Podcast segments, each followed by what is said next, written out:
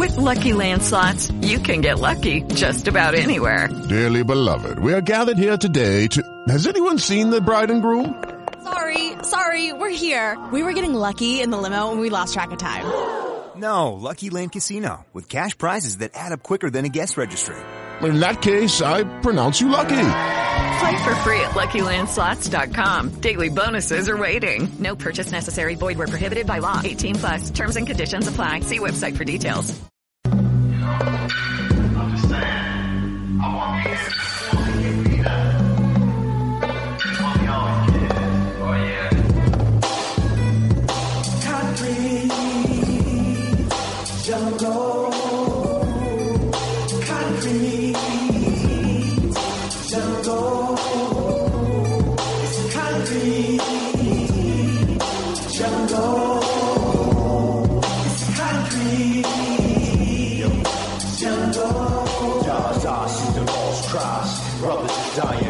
12 dots of Zion. Homicide multiplying in public town housing. Project your monster soundings. Ledge, ledge of the slaughter for sacrificial violence. Change out, crack the council. Holy mommy at the bird camp. Young friends fulfill the words of the prophets. Our cities, we curse with guns, crack holes and fools bots. Intoxicated doors with the sickness of poverty. Six all these fingers jungle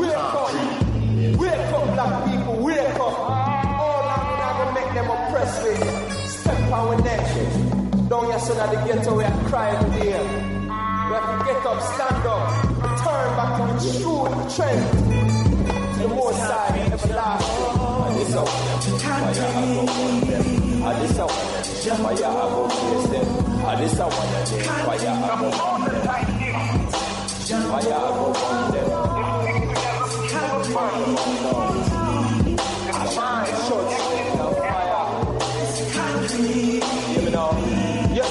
The mighty lions from Zion ignite the flame of iron. Tossing fire, leaving Babylon crying, trying to escape is futile. Ooh, child, this country jungle is too wild. That's why we got more than two styles. To adapt in the situation is too shy. And though the road is rocky, I'm ready to try the next mile to bring sight to the blind man and sound to the deaf child. We will survive in this country wilderness. Swimming through the waters of Babylon like a rebel fish. Junglist, specialist, predatory and survivalist. Spitting heaven's fire from his lips. Burn the slave driver.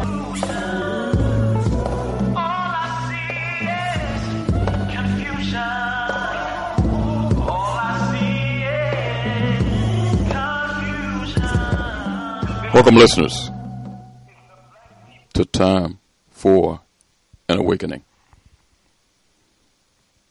on Black Talk Radio Network. New media for the new millennia. This is a history and current events program from a cultural perspective. We find this program necessary because Hosea 4 6 states, My people are destroyed for the lack of knowledge. But we as a people can turn this around. Proverbs 4 7 states, Wisdom is the principal thing. Therefore, get wisdom. And with all thy getting, get an understanding. Again, welcome to the program this evening with your host, Brother Elliot and Brother Reggie. The number to reach us tonight to join the conversation is 215 253 7263. That's 215 253 7263. The listen only line if you don't have computer access, access to a smartphone, iPad, uh, tablet, desktop, or any other device is 605 562 3140. That's 605 562 3140. And that access code is 958590 and the pound sign. Again, that access code is 958590 and pound.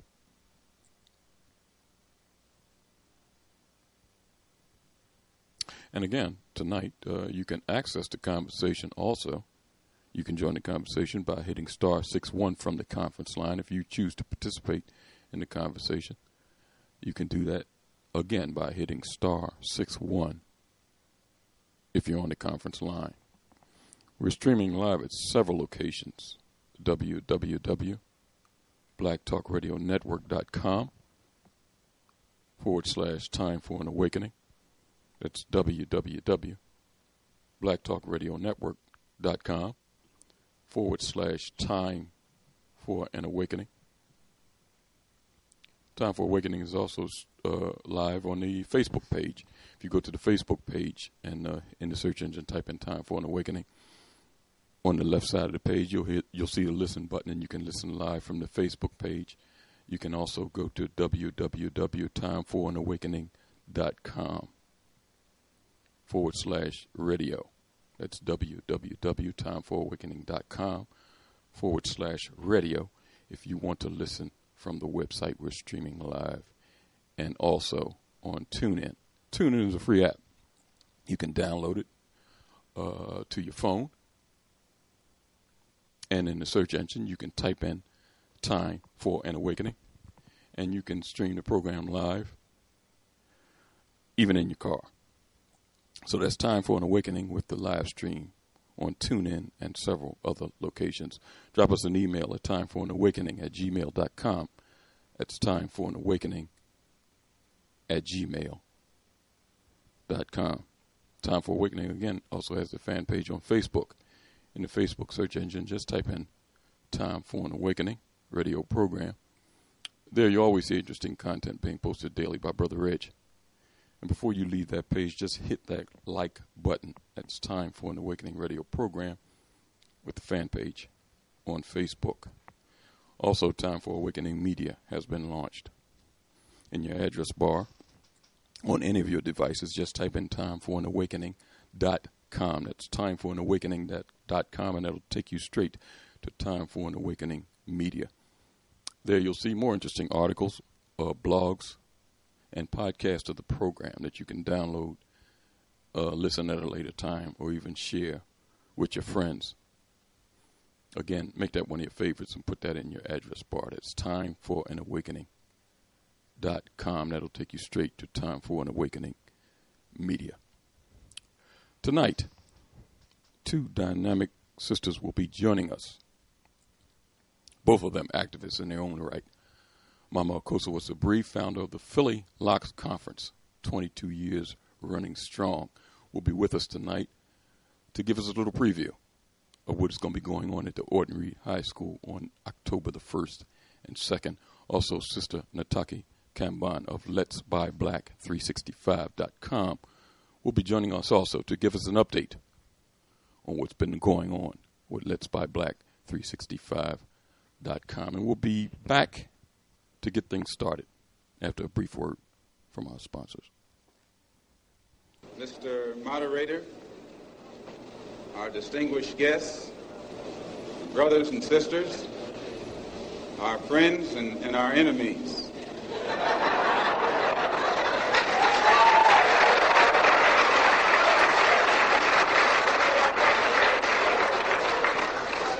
Everybody is here. You are tuned in to the Black Talk Radio Network. For podcasts and live program scheduling, visit us on the web at blacktalkradionetwork.com.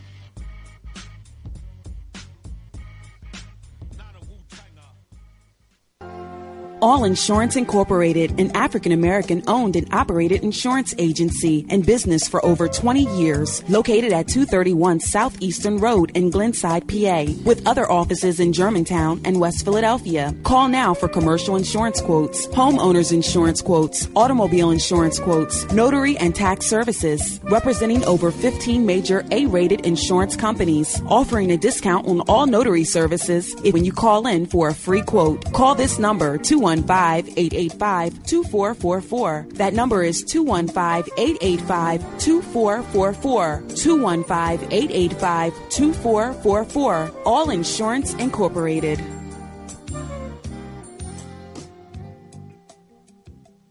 Before your roof becomes unruly, call Dooley. Dooley Brothers, specializing in shingle, rubber roofs, gutters, downspouts, and vinyl sidings. Call for your free estimate today. 215-224-3882. That's 215-224-3882. Dooley Brothers Roofing. The roofing experts you can trust. That number again, 215-224-3882. 215-224-3882. Before your roof becomes unruly, call Dooley.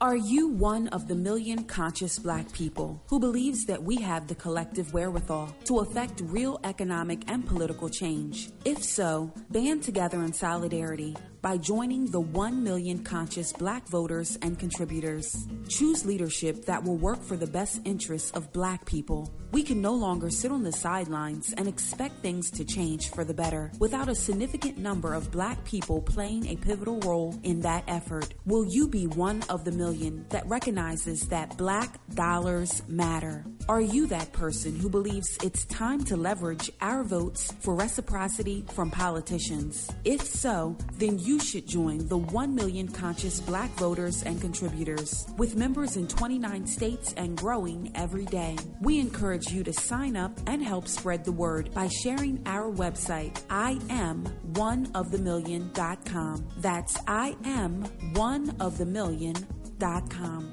Antiquity to the present. Our people need to develop a new paradigm. It's time for an awakening. Sundays, 7 p.m., with your hosts, Elliot and Reggie. Welcome back to Time for an Awakening. And before we get started this evening with the program, Brother Reg. Yes, sir.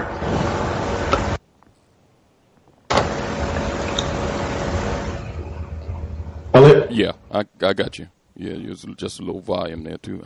Uh, what's going on in the community? Anything going on uh, that we need to know? Let's buy Black 365 and let's buy Black 365. I'm saying in Locks conference. And the Locks conference. That's what's going on. I don't know nothing else going on. you tell me something? Uh, well, listen, I'll expand on that. Too strong, too real.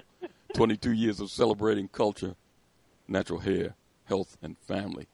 Saturday and Sunday, October the 1st and 2nd, 12 noon to 9.30, both days. The donation is $10 at the door. Children under 12 is completely free. It's at the Audenried Charter High School at 3301 Tasker Street in Philadelphia. The entrance is on the corner of 32nd and Mars Street. Um, a dynamic lineup.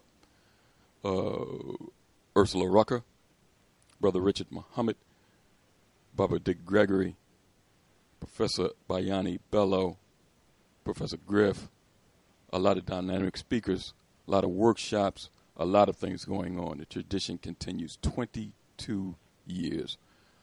Uh, give Mama Kosovo a call, 215-438-8189. That's 215-438-8189 or 1-888 505 3186. That's 1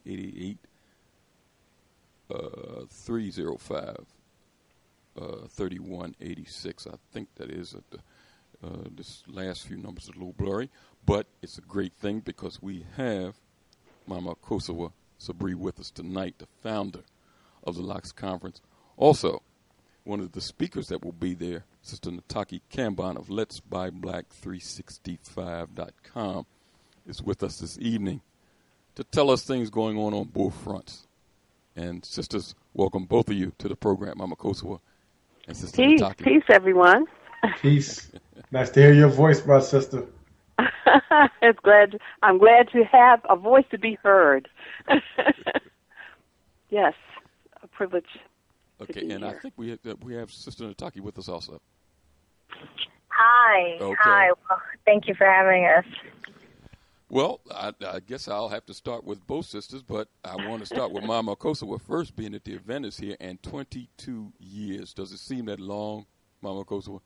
No, it doesn't. It just it, I had to keep pinching myself because um well I, I just need to make a one correction is um I'm one of the Kuumba sisters but the founders of the law conference was Sharon L. Goodman, uh, Yvette Smalls and Zakia Ali. Sharon Okay. and uh, Yvette have made transition and Zakia is still around but not really active with the Kuumba. We went from Kuumba sisters to Kuumba family Okay. and I started out as a presenter, a sponsor, the operations manager, and now I'm the program director. Um, and when we first started, we only had one room. Um, you know, we were at Temple University, you know, working with the Black Student Union, et cetera.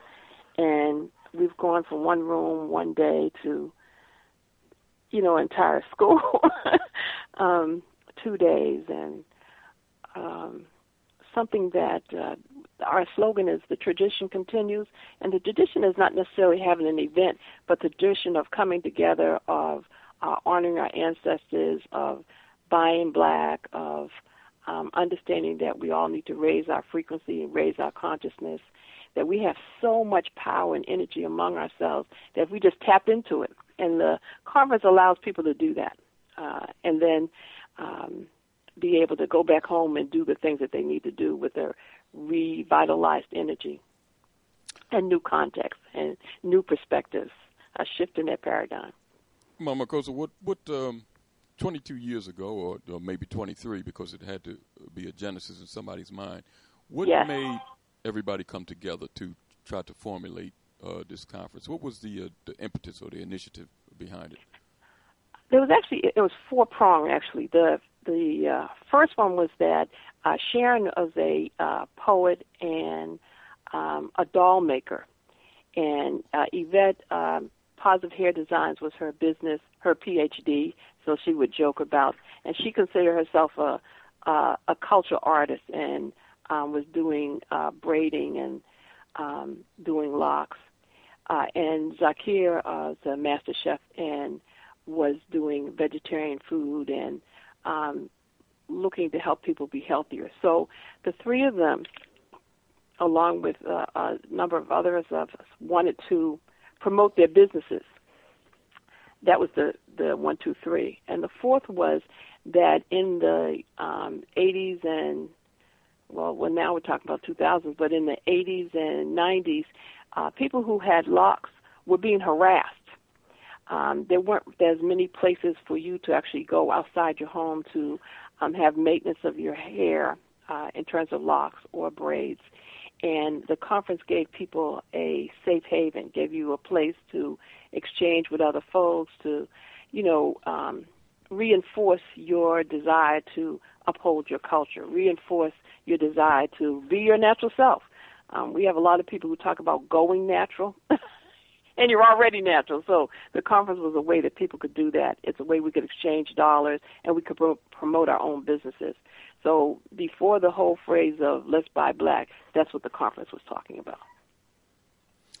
Uh, Mama Kosa, the uh, you know, and and I'm guilty of this. I think a lot of brothers in the city of Philadelphia, and maybe beyond, mm-hmm. uh, thought that the conference was basically for women.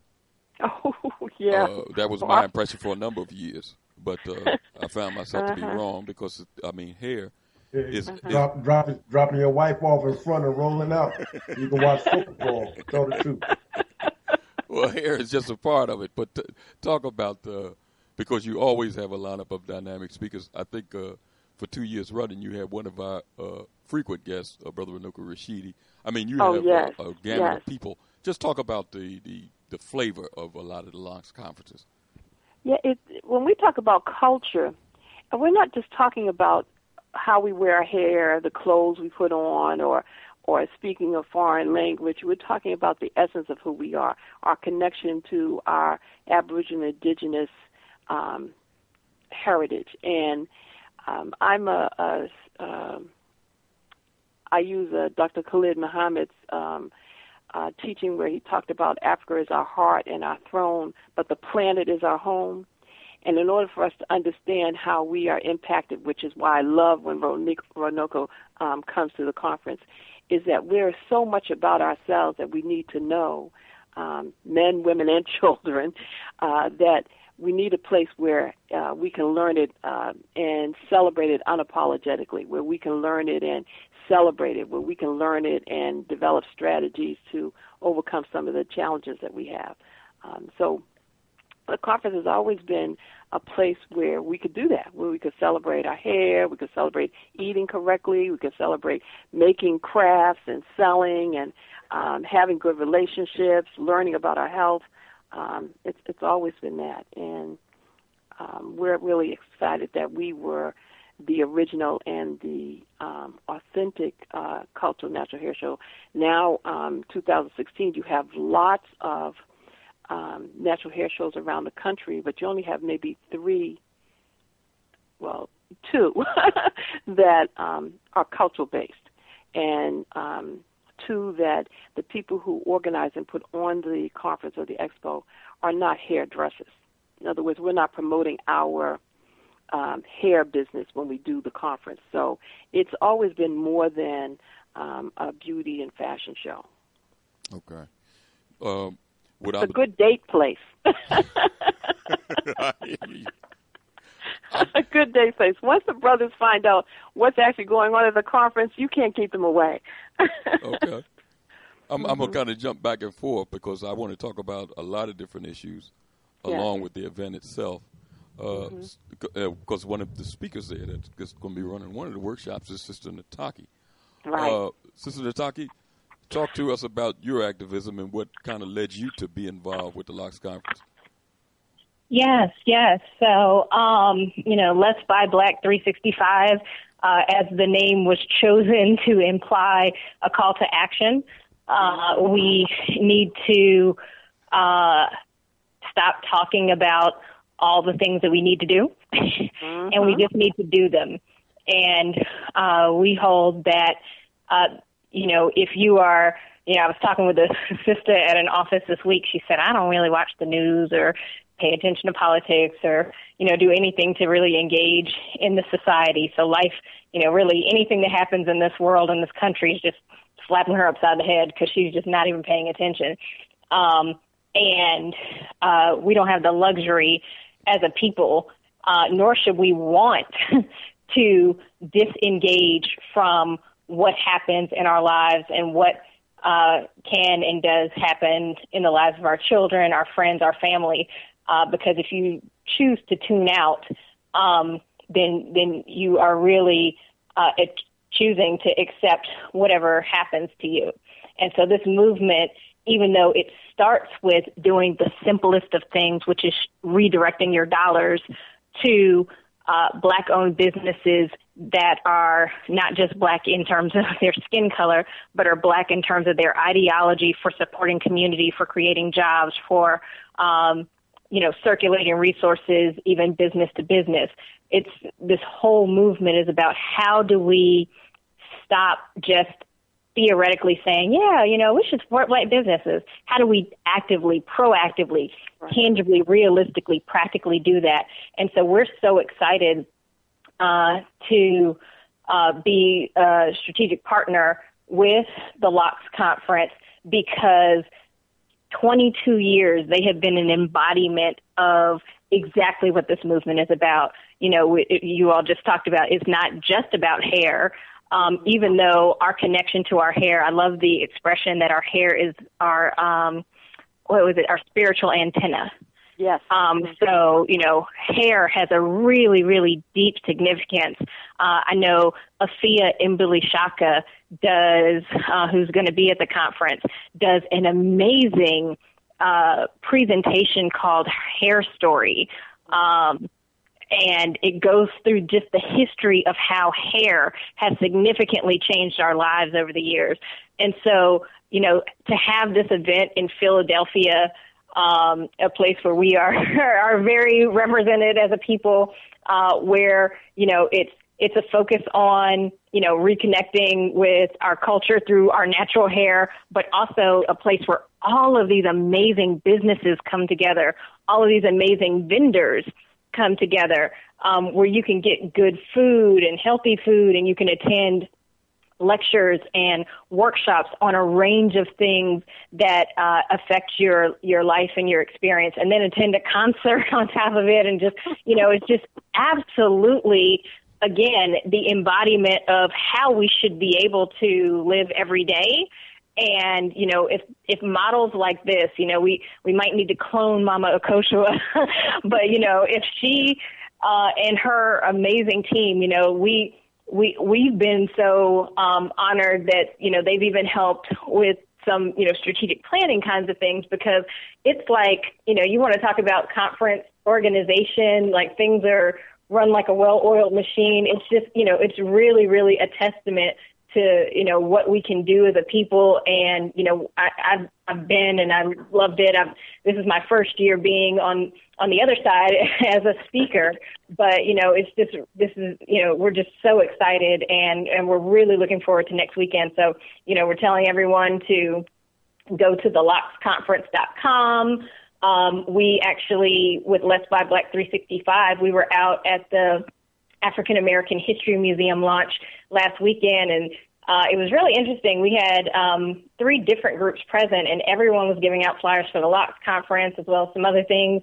And people were like, "Oh, you know, uh, are you an organizer?" And they're asking questions, you know, for an organizer. In fact, a couple people were like, "Oh, are there vending opportunities?" I was like, "Those those brothers and sisters are organized. Vending closed months ago." but you know, a lot of people wanted to attend. And, you know, when they ask, you know, oh, are you the organizer? You know, I always say, you know, you have to get beyond um, we have to get beyond as a people assuming that the only reason someone is telling you something is because they're self interested in just promoting themselves. Sometimes people are sharing things with you because it is an opportunity for you to grow and expand or learn something new or meet new people or just revolutionize your life or be able to give information to someone else because that's truly what empowerment is. So we were empowering ourselves, we were empowering the Locks conference and mm-hmm. and everything and again we're just so excited so yeah. You know before before I get Most assuredly. Before I get Brother Reg to jump into the conversation, it's just about 7:30. We're going to take a brief break and uh, for advertisers and the and the uh, editorial, and then we'll come back and expand the conversation. Uh, you can also join us too at 215 253 7263. That's 215 253 7263. We're joined tonight in conversation with uh, Mama Kosowa Sabree. Philly Locks Conference will be here October 1st and 2nd in Philadelphia. Also, Assistant Nataki Kambon of Let's Buy Black 365.com. We'll be right back.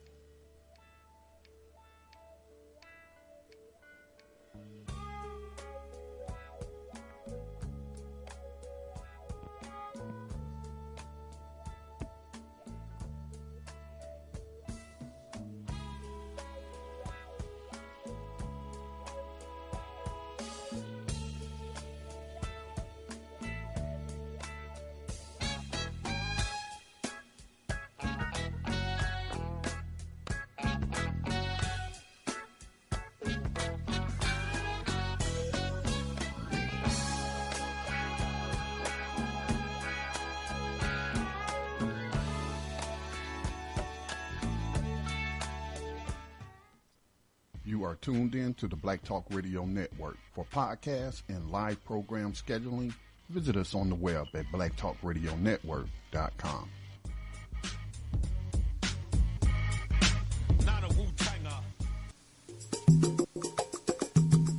If you're tired of accepting the lesser of two evils, if enough is enough, then join the 1 million conscious and conscientious black contributors and voters at their first national convention at the Impact Center in Atlanta, Georgia on October 21st through 23rd, 2016. The 1 Million is calling all like minded brothers and sisters to participate in a three day conference to create strategies to move our people forward. Vendor space is available, plus, there will be a special tribute to Professor James Clingman. For details and to register, go to IamOneOfTheMillion.com. That's IamOneOfTheMillion.com. Let's be the change we seek to rebuild the village. All Insurance Incorporated, an African American owned and operated insurance agency and business for over 20 years, located at 231 Southeastern Road in Glenside, PA, with other offices in Germantown and West Philadelphia. Call now for commercial insurance quotes, homeowners insurance quotes, automobile insurance quotes, notary and tax services, representing over 15 major A-rated insurance companies, offering a discount on all notary services if when you call in for a free quote. Call this number 2 215-885-2444. That number is 215-885-2444. 215-885-2444. All Insurance Incorporated.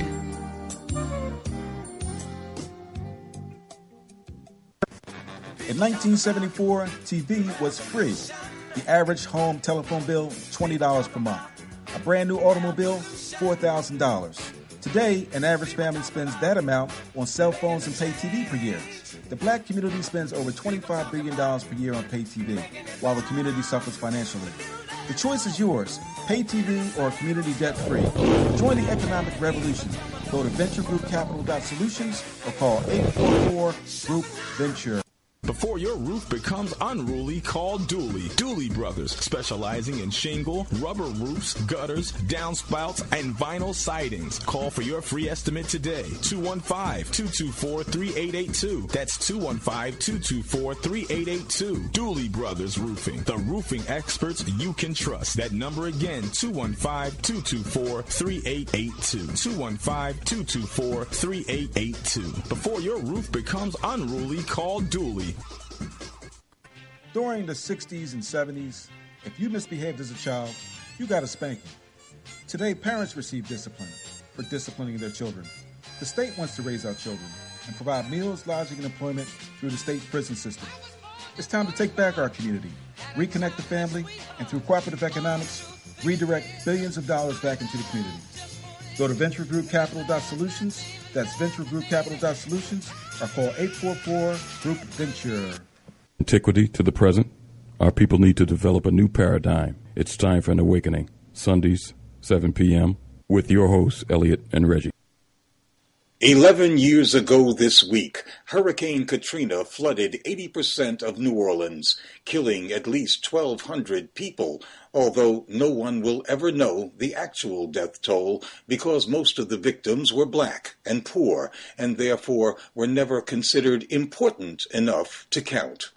What was important to the rulers of this country in the aftermath of Katrina was making sure that as many as possible of the displaced black residents would not be allowed to return to the city.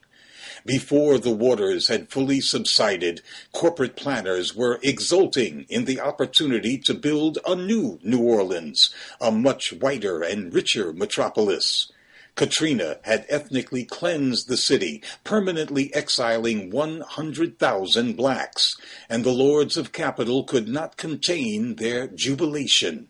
What blacks experienced as catastrophe was celebrated as a renaissance. Katrina was a godsend for disaster capitalism and provided a model for capitalists to create future disasters for black people. President Obama's Secretary of Education, Arne Duncan, said Katrina was the best thing that happened to the education system in New Orleans because it allowed school privatizers to fire all of the city's teachers, 71% of them black, and turn most of the schools into charters.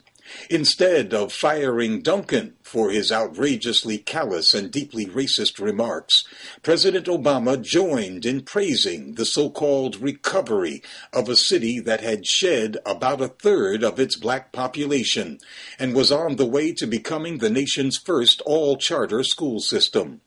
Over the next several years, Obama's Race to the Top program would coerce states to create a market for charter schools or face the loss of federal education funds. Katrina paved the way to a catastrophe for public education nationwide. During the last weeks of the summer of 2005, when the magnitude of the disaster became apparent, it seemed that almost every black community organization responded with some kind of Katrina support program. But there was no political response from the Congressional Black Caucus in Washington. The Democratic Party hoped to regain control of the House of Representatives in the 2006 elections, and Democratic leader Nancy Pelosi didn't want the party to appear too pro-black. She ordered her members to boycott the Republicans' hearings on Katrina, and Democrats held no hearings of their own. In the face of what was then the greatest black catastrophe of the 21st century, the Congressional Black Caucus allowed itself to be muzzled. The black political class's abject failure to respond to Katrina guaranteed that there would be more catastrophes for black folks. The Lords of Capital realized that if they could get away with massive ethnic cleansing in New Orleans while the whole world was watching, they could ratchet up the speed of gentrification and black removal all across the country. Soon, half of the black citizens of Michigan were disenfranchised by an emergency financial manager regime that took over all of the state's heavily black cities. The New Orleans model has gone national because the rulers of this country know that they don't need a storm to drive black folks from the cities, and that there will be no resistance from a selfish, useless black misleadership class. For Black Agenda Radio, I'm Glenn Ford. On the web, go to blackagendareport.com. Welcome back to Time for an Awakening. And let's go back to the conversation with Mama Akosua Sabree of Philly Locks Conference and Sister Nataki Kambon of Let's Buy Black 365.com. Brother Reg. Yes, uh, my sisters, I'd like to ask you a question. I have several questions for both of you, but what I'm gonna, can you explain the difference between dreadlocks and locks? And I'll preface the reason why I'm asking this question. Uh, the federal, the federal courts have just ruled uh, recently that employers can discriminate against uh, people wearing dreadlocks, and I just I know that locks and dreadlocks have a culture and spiritual significance with that. And I think um, the people that are listening need to hear the, the, definition and the defining of it culturally, and also the impact that this federal ruling will have on black folks that have locks as a style of hair, dress, excuse me. Wow. Um, first of all, um, when we hear the name dreadlocks, it, I always tell people go to the root of things, no pun intended, but go to the root of things and locks, our locks, the locks of our hair, the spiral curl of our hair is um uh dreadlocks is a misnomer. Uh, that the dreadlocks were a name that was given to our locks by the British. That when they were fighting uh, in Jamaica, when they were fighting in a number of our rebellions, they dreaded the men who had locks. So they called it dreadlocks. And then, as with a lot of our language, we adopt the oppressor's description of what, who we are and what we are. Um, so I always correct people and say they're not dreadful. So uh, we're correct in saying locks as opposed to dreadlocks. Whether you want to do biblical or go to Kemet or or just uh, understand our ancient, because um, locks are um, thousands and thousands of years old. Um, so when we say dreadlocks, we're actually using the oppressor's name to describe our gifts, our spiritual antennas. Um, so that's one thing. The other thing is that it's interesting that you asked that question um, on the back of the Black Agenda uh, commentary because the ruling is much more than hair. It's an attempt to keep rolling the clock back to slavery. Um, that if I can tell uh, a group of people that what comes out of your hair naturally, what you're born with, is unprofessional, dirty, uh, uh, a basis for you not to get employment, then that's the same thing that brothers and sisters um, had to experience when they so-called freed you from slavery. But since you didn't have a job, you could get arrested for vagrancy, um, which then put you right back into slavery. Um, in that the slave bill talks about um, uh, not being able to being out of slavery as long as you uh, don't commit a crime. Vagrancy was a crime. So it, it's not just about what's on your head. It's not just about a style. It's much greater than hair. Um, uh, today it's hair, tomorrow it's skin or your facial features or what have you. Um, it's so outrageous and so blatantly um, racist that I'm surprised at the lack of response. But because a lot of us, especially a lot of women, have accepted a standard of beauty which is not ours, have accepted uh, self hatred as a norm, this is just something that'll slide by, just like um, what's happened to our people in terms of the the open. Uh, Dr. Kambon Nataki's father talks about uh, democide as opposed to genocide. Democide meaning government sponsored genocide. So, you know, it's just another cog. It's just something else that if we're not paying attention, we just allow things to mount up. It's just like the so-called Jews in, in Germany is that the the um, program was to uh, demonize the people because once you demonize the people, take the resources away from the people, make them turn on themselves, that's even to just eliminate them. And we see it on a regular basis, but if you're not analyzing and you're not connecting the dots, you miss it. I don't know if that answers Yeah, your I- question. I, I, thank you for that response. No, no, yes, it definitely does. And I'm glad that you brought in the, the, the part that is more than just locks, it's just more than Right. here. They tried to see what they could set up as a as a first leg of their marathon that they want to run on black folks. And I, and I'm glad that you put it out there because you know, with the advent of this um, political back and forth between Trump and Hillary Clinton. You know, when you were making that uh, response, what I thought about her statement about young black folks being super predators, that's something that no one, you know, when you say that, you know exactly what you're saying, and there's no backpedaling from a statement like that. Not just a predator, super predator. You know, mm-hmm. out of, this is out of this world predator. Some somebody that you definitely need to fear and always watch out for. It's already put out there, mm-hmm. and, and and we just need to be very aware and open and using that antenna that was given to us spiritually. Start utilizing the gifts that we have. Uh, what I wanted to ask is a follow up for both of you sisters. I And Natasha actually, Brother something to Reg, say. if I could share something with that question, um, go ahead. Sure. You know, uh, it was it was really interesting. I had to I had an opportunity to talk to um, a, a a small group who was clustered at a festival that I went to earlier today, and I handed them a flyer for the Locks conference, and uh, we had a conversation, and this very topic came up. And someone said, "Well, what's your take on it?" And I said, "I love it. I'm excited um, because we keep expecting that this society is going to uh, treat us like we're citizens. But the society doesn't consider us citizens, and it never has. And so, uh, you know, Hold on, hold on, it, Sister it Hold, can hold on for a minute. What, what do you mean we're not we're not citizens? Explain that to me. Well, we really are, that. so I, that's a good thing. Right. Well, let me let me come back. Well, well, uh, well Okay. for now, I'll just leave it at being treated as citizens. There has never been a point in the history of this country where we have been treated like American citizens.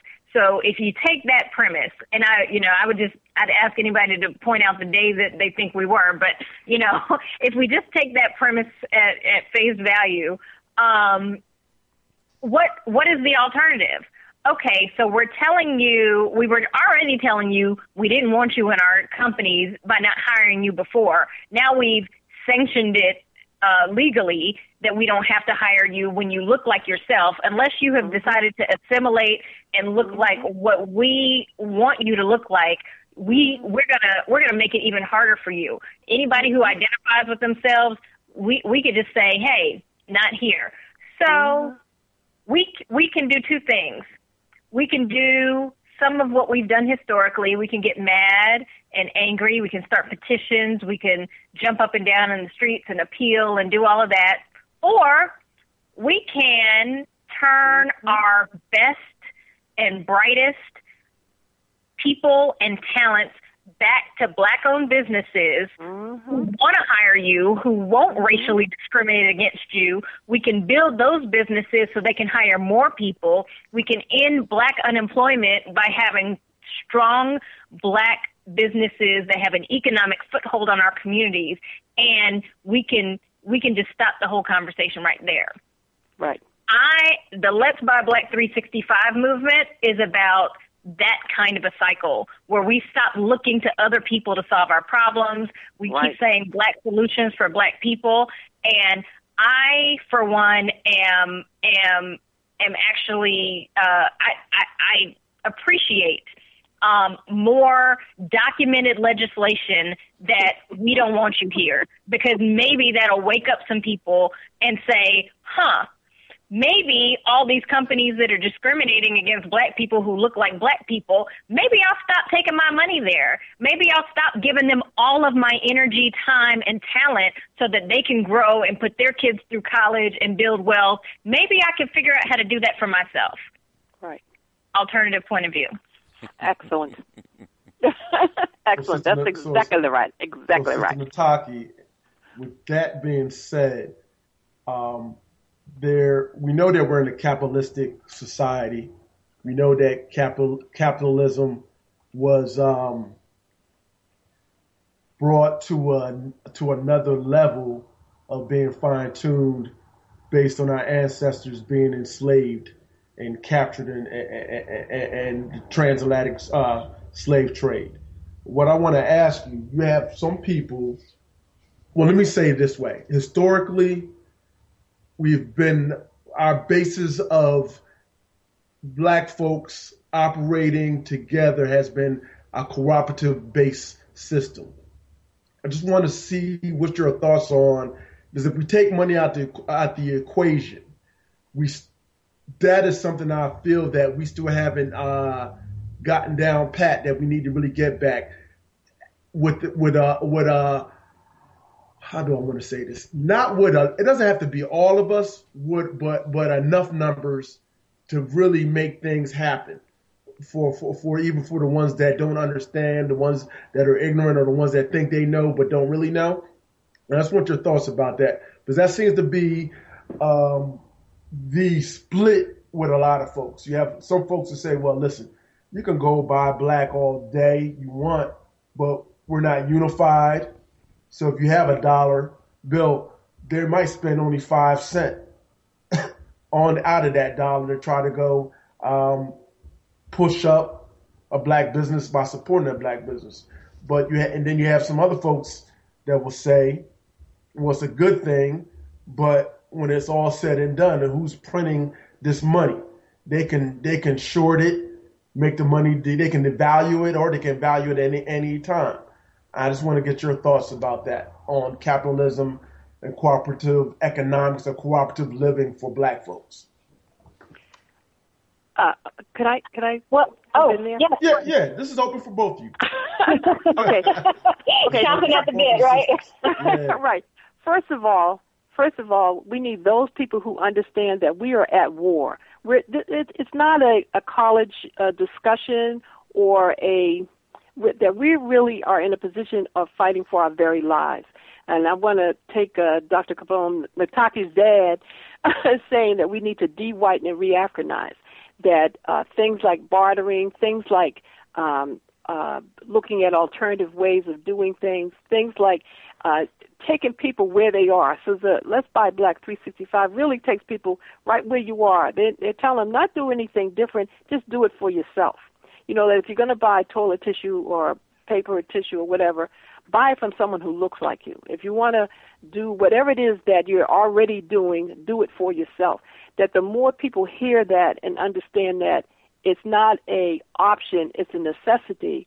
Um, the more people say that and they're consistent in that, and we see examples. We're a visual people. That's why we struggle to put the conference on because visually people can see that happening.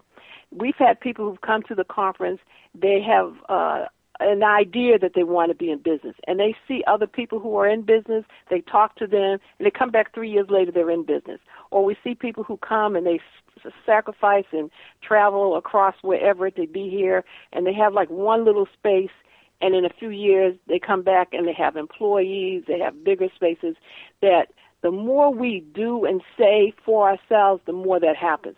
Is that when we have the discussions about, uh, well, uh, it's a buy black campaign. It's not a buy black campaign. It's a survival, uh, part of a survival strategy. That if you're at war, you don't sit down and, and uh, have a discussion with your open enemy or the people who still love your open enemy. Because there are a number of our people who just ain't gonna make it. They're just in love with their slave master and their slave master's children. And uh, while we're trying to convince those folks, we're losing out on what we need to actually be doing. Um, and what we need to be doing is what Nataki's talking about, uh, not just uh, the act of going into a business, but the act of changing our mindset, the act of uh, knowing that we have all the power and energy that we need. We actually keep the system rolling. We keep it rolling in that we we think that um, they can do whatever they want to do without us, and it was proven that that is not the case. You know that they're trying ways to do that, but for the most part, our energy, our resources, our inventions, our whatever, keep this madness going. And as long as we keep giving it away and thinking that there is no other alternative, we won't move forward. There is another alternative. Uh, there mm-hmm. are examples that we have across the world that show that we can do stuff for ourselves. Okay, I'll, I'll get off my soapbox. oh, I love it. I love it. You need, no, you need that's that. yeah, and if I could just add on to that, you know, um, I I have really really been um, uh, uh, gravitating towards lectures from Dr. Amos Wilson, mm-hmm. and um, and also you know reflecting on uh, the the lessons that are shared in uh, Claude Anderson. So Amos Wilson wrote Blueprint for Black Power.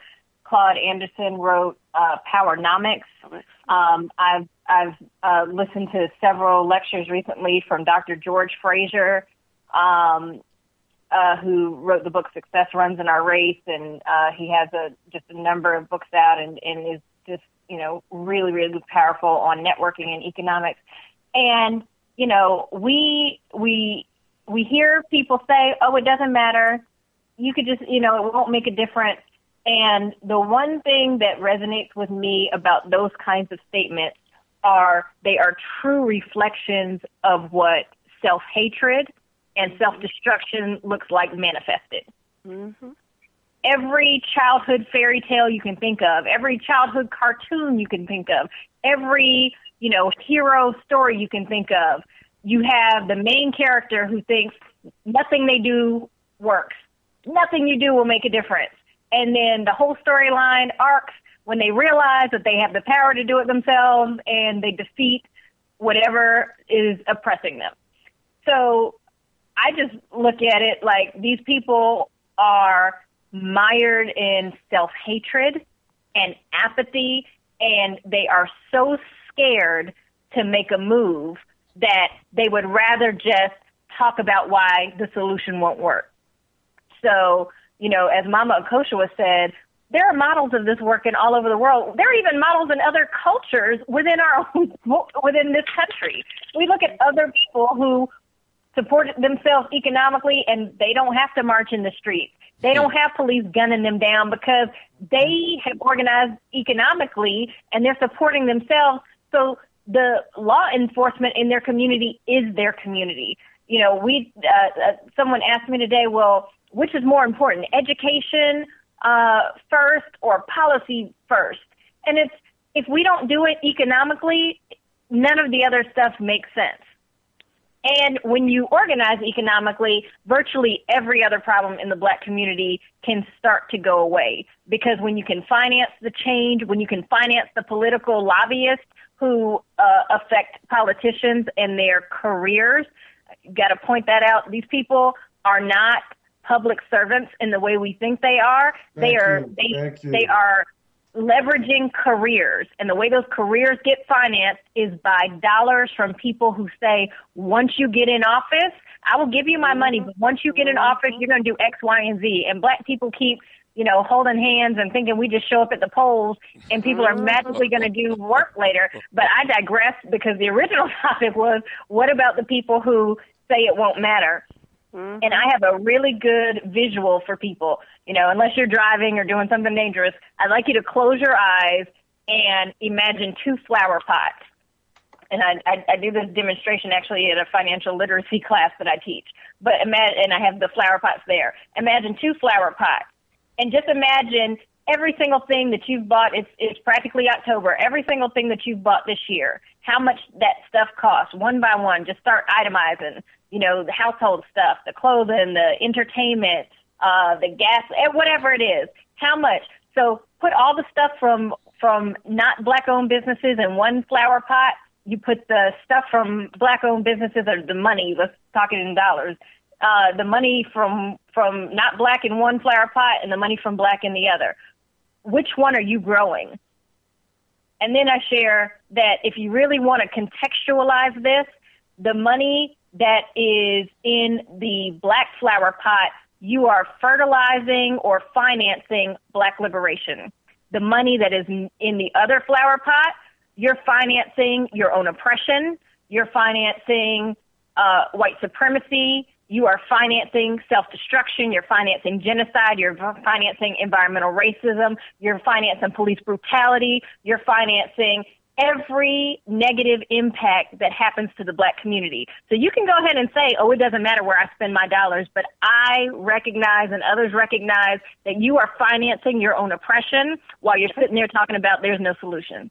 Mm-hmm. And, uh, and I love your, I love the analogy with the two uh, pots because the pot, pot on the other side of the street that you're talking about, that we spend most of the money, is laden with pesticides from Monsanto.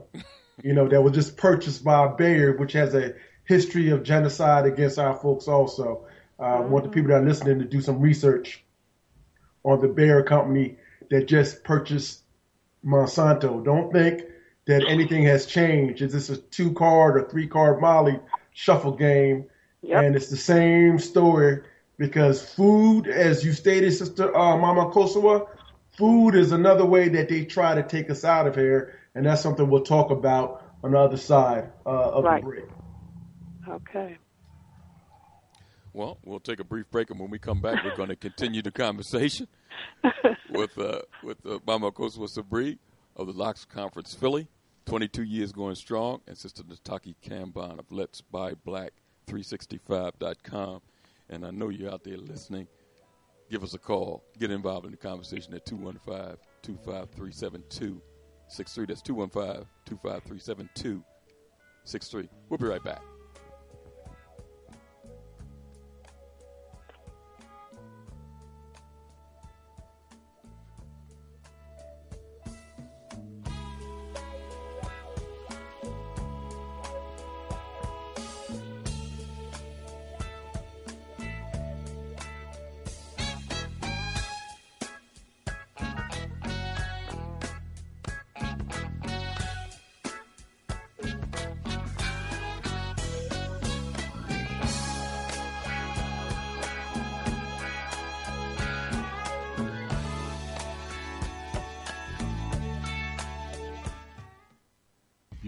Tuned in to the Black Talk Radio Network. For podcasts and live program scheduling, visit us on the web at blacktalkradionetwork.com.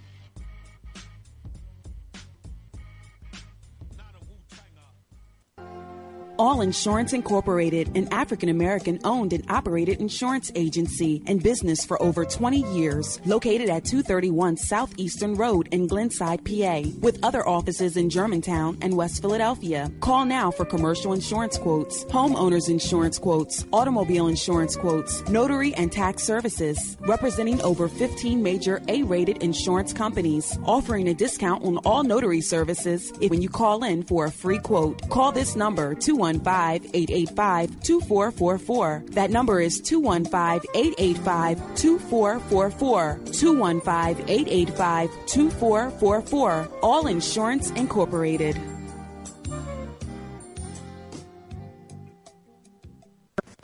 In 1974, TV was free. The average home telephone bill, $20 per month. A brand new automobile, $4,000. Today, an average family spends that amount on cell phones and pay TV per year. The black community spends over $25 billion per year on pay TV, while the community suffers financially. The choice is yours pay TV or community debt free. Join the economic revolution. Go to venturegroupcapital.solutions or call 844 Group Venture. If you're tired of accepting the lesser of two evils, if enough is enough, then join the 1 million conscious and conscientious black contributors and voters at their first national convention at the Impact Center in Atlanta, Georgia on October 21st through 23rd, 2016. The 1 Million is calling all like minded brothers and sisters to participate in a three day conference to create strategies to move our people forward. Vendor space is available, plus, there will be a special tribute to Professor James Clingman. For details and to register, go to IamOneOfTheMillion.com. That's IamOneOfTheMillion.com. Let's be the change we seek to rebuild the village. During the 60s and 70s, if you misbehaved as a child, you got a spanking. Today, parents receive discipline for disciplining their children. The state wants to raise our children and provide meals, lodging, and employment through the state prison system. It's time to take back our community, reconnect the family, and through cooperative economics, redirect billions of dollars back into the community. Go to venturegroupcapital.solutions, that's venturegroupcapital.solutions, or call 844-GROUP-VENTURE. Antiquity to the present. Our people need to develop a new paradigm. It's time for an awakening. Sundays, 7 p.m., with your hosts, Elliot and Reggie. Whenever I come to one of these occasions, that is to try to give you a status report on black people in America. And let me tell you up front, you are not progressing. I've been telling you that now for 25 to 30 years, even when I was with the Carter administration going around the country. You're not going to progress. You're going backwards. You're going backwards.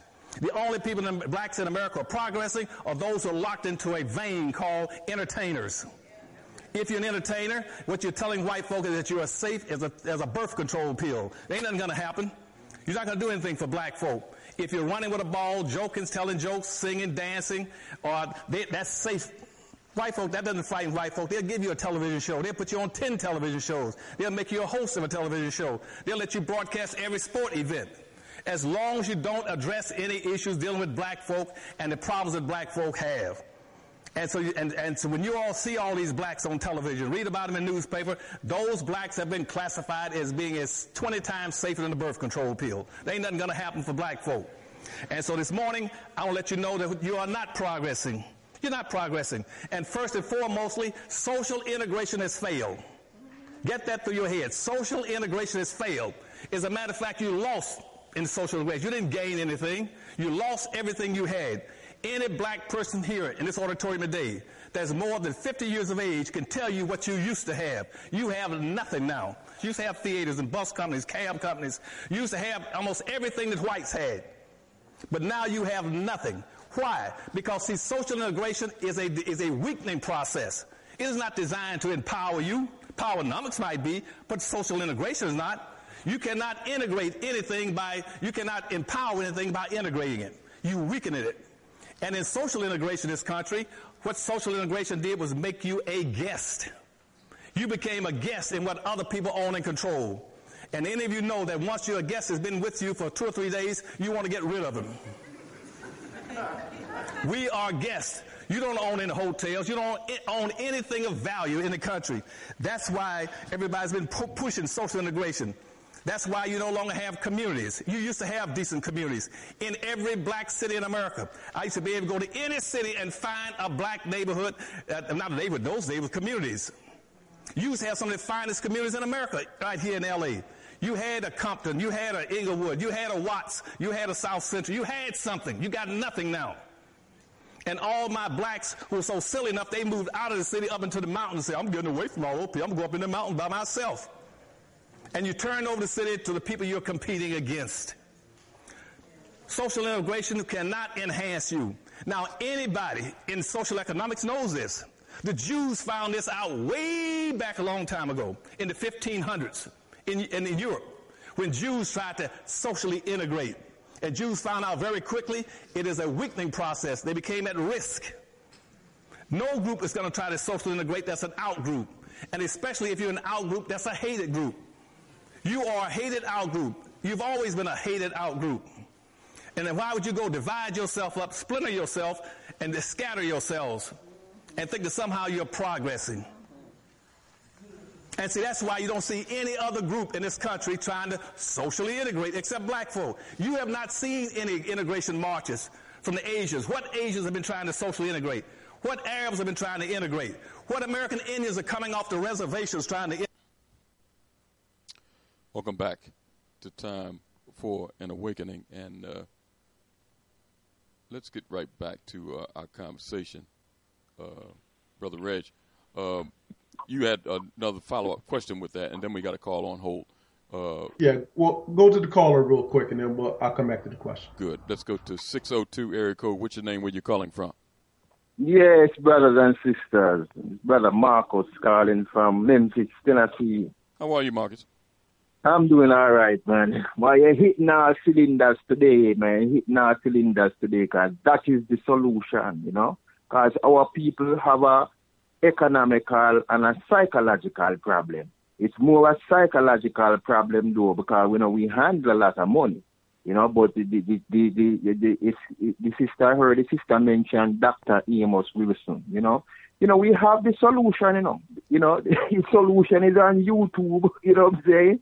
You know, and we we are the ones who are going to have to correct our problem. You see what I'm saying? And and it's I mean, you know, it's it's it's amazing, you know. I, I love this program what you're speaking today. You know, um, you know, after Marcus Garvey died there was a there was a man called Carlos Cooks you see, a lot of people don't, don't know about Carlos Cooks. He picked up the baton after Garvey died.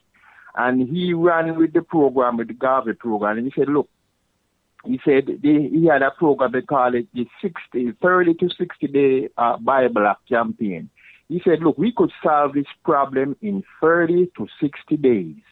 See, all we have to do is boycott all the non-black businesses in the black community for 30 to 60 days. Go out of the black community and go purchase what you have to buy. What you have to buy. What will that do? In 30 to 60 days, you'll put those those alien folks out of business. They won't have no, no, no, they won't be able to make their payroll. They won't be able to, to pay for their products. You see what I'm saying? So, yeah, you know, the, you, you guys hitting it everything today, you know, you know, but I, I am kind of skeptical because, you know, 400 years is long enough to know, you know. And if if these white folks wanted to work something out with black folks, you could have did it in 400 years, you know. So mm-hmm. I don't know if, if of you know if we're really gonna solve our problem here, given the the racial climate now and the way things going. So Africa is looking more promising. We have to get into an environment of our own, you know. Anyway, that's all I want to say today. Thank you so much for this program. Marcus, all right, have a good evening. Marcus, thank you for your call, man. Mm-hmm. Mm-hmm. Marcus raised some some some really uh, good issues and some comments, brother Reg. Yeah, what I wanted to follow up uh, with our sisters tonight, uh, Mama Koswa. I know that you had um, brother Cochise Tarak Sa, aka Damian McSwine, uh, who has Urban Kryptonite. Right. Documentary uh, dealing with health and the welfare of our people. Mm-hmm. I just want both you guys to chime in and tell the listening audience about food and water. And we have the news that what's going on in North Dakota that you're not seeing on ABC, CBS, or NBC. Uh, with the, uh, the woman uh, Amy Goodman, Democracy Now! With the Dakota, uh, North Dakota pipeline and what they're trying to do there. Uh, we've seen what's been going on all over this country after uh, Flint, Michigan, um, with, with the issues with the water. We're seeing all over the United States there's issues, especially in urban areas where the water is messed up.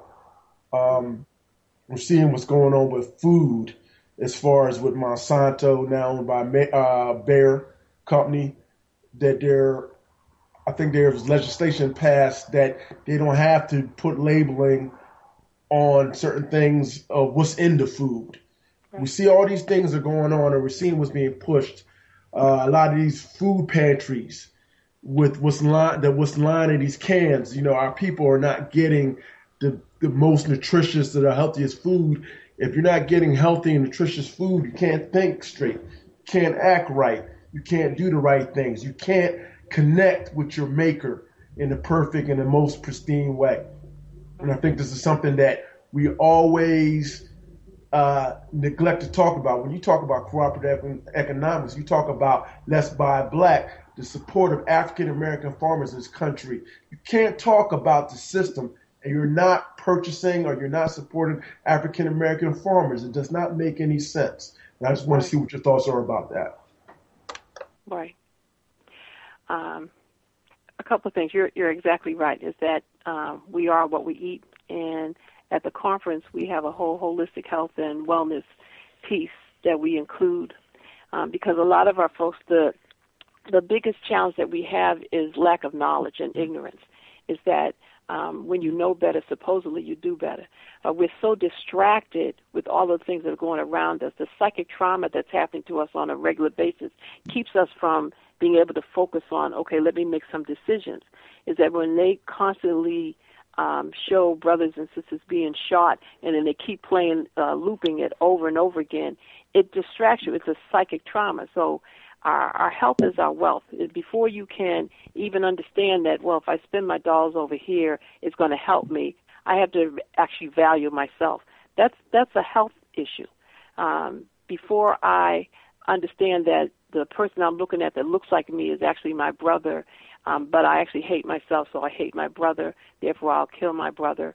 Um, that's a health problem. That's not that's not a um, that's a health problem. Let's do that. And and my background is in health. So for years and years and years, I've talked about the psychic trauma that's going on with us. I've talked about if you're not growing your own food, if you're not participating with uh, our farmers who are growing their own food, then you are uh, participating in your own self genocide. Um, and the whole thing with the water is, is that even though they're talking about Flint, Philadelphia has terrible water. You know, um, the whole, um, and actually we have a, a workshop on that. We have a workshop on Hep C, on water and prisoners' rights. Is that there are so many things that are happening to us as a people that if we just bring it down to the common denominator of wanting, being able to, we first that we deserve to live, and we deserve to live in a happy, healthy, and whole way, but we don't really know what happy, healthy, and whole is because we've gotten so far away from who we are. Um, so that's why I keep talking about war, because when you think about war, you think about the bare necessities. You stop talking about the big house or, or the car or cable. You stop talking about that, and you start talking about what's going to keep you and your seven generations alive. Food, clothing, and shelter. I'm also an old MGT. So food, clothing, and shelter. If we're not talking about that and we're spending time talking about electoral politics, et cetera, et cetera, um, I'm not saying you shouldn't be aware of those things, but that's not where your focus should be. Food, clothing, shelter. How do we live? And in order for you to live, you have to have decent food. Well, what is decent food? You need to know about that. I'm still doing lectures on letting people know what GMOs are. And, you know, we're talking about 20 and 30 years old. Um, and you're right. The They're doing the, um, was it three card Marley, where they switch people. So we stop hearing about Monsanto, but then we hear about Bayer. It's the same thing they did with um, uh, aspartame. They stopped talking about aspartame and gave you Splenda. You know what I mean? So um, uh, the more we're aware of, we're in a hostile place, and that the in our mind we have to think about what we want and not what we don't want. That all of the marches and all of those kinds of things don't focus on what we want; they focus on what we don't want. Um, so uh, you're correct in terms of um, help. And, and, you, you are leading me into something I want to read for yourself and uh, Sister Nataki, and I just want to get your response on what I'm about to read. It's um, something that I uh, that I uh, read from Dr. Robin Alston. She's out of uh, Philadelphia, and mm-hmm. she's a, a, a yoga um, practitioner. Uh, mm-hmm. Protesting will not save us. Protesting does not change us, right. nor does mm-hmm. protesting change the consciousness of others. We protest symptoms, but not the deeper issues. We can't use the same medicine for different ill for different illnesses. right. It's not working. right. And protesting would work if people I mean, this is not this is not an unawareness of the situation. I I I would challenge anyone to, you know, take a take a survey of of a reasonable sampling of non-black people in this country and say, "Are you aware of what's happening in the black community?" I, I, I you know, who are we protesting to? We're and and from the language in the protest, people are calling for change. They're calling for. Who are you calling for it from? Mm-hmm. Mm-hmm. The same people who didn't care the last twenty million times you protested. The same people who are still gunning you down in the streets, the same companies that are that are uh, underpaying you and exploiting you and stealing resources from your community and financing your genocide. Who are you protesting to? So, Sister Nataki, let me finish reading this out. oh, I'm sorry. No, no, you're good. I, I like, I like, I like how you filled in the spaces. It's wonderful. Like almost like you wrote this. All right, let me uh, just finish this up, and then you could uh, chime in also. Um, so I'm gonna start back up. Protesting is a medicine that, re- that reacts to something that's not changing. We need to change the medicine. We're reacting out of conditioning rather than consciousness. As such, we become political bait. Just perhaps the medicine is uh, meditation, because with meditation, there's no shouting, no fighting, no violence, but real transformation. Actually, pacification follows protesting, while a great force follows meditation. Now you can chime in, my sister. Any thoughts? Well, I teach meditation, and one of the challenges that we have in terms of meditation is that, for the most part, most part, we have a lot of brothers and sisters who are fearful. That um, uh, you know, I always challenge folks to when you get up in the morning to not turn on the radio, the television, and to be in silence. And most people are very fearful. They're like that quiet. It's going to it's going to reveal things about themselves that they might not want to deal with. Right, right, and they think they're going to miss something as opposed to getting something. That um, uh, we actually we have what's called a reticular activating system in our, our brain, which uh, allows you to focus on something and you stick to it until you get it. And that's one of the reasons that we're distracted with so many things because if we just focused on our global liberation, if we focused on the fact that we deserve to be, I keep saying we deserve to be happy, healthy, and whole, is that if you're not focused on that or you meditate on that, you get distracted on all these other things that are happening and you feel like I got to go do this, I got to go do that, and while you got to got to go do all of that, you are doing absolutely nothing. That culturally we're supposed to think for seven generations ahead. That most people are into I, I, me, me, which is part of the programming. You know that once we we realize that oh wow we're being programmed and conditioned on a regular basis. Uh, you know Robin's right. Robin came to our healing circle when she first started, uh, before she opened her center. I love good people connect with good people. I love okay. it. All right, I'm doing I'm doing my job then. I'm doing my job. yeah, which is why the the strategic partnership with a Let's Buy Black 365 is much greater than a Buy Black campaign. It's much greater than a uh, social media app. It's much greater than um, uh, something to to uh, sign a business up on. I mean, like people can can try and uh, narrow it down to one or two things, but it's much greater than that because it it shows a rebellious spirit. It talks about we want something better, we're going to create something better. That's why with the Lock conference, we want our brothers and sisters to know that yes, we can do stuff for ourselves. We only have the conference at um, places that we own, run, or manage. We only have vendors who look like me.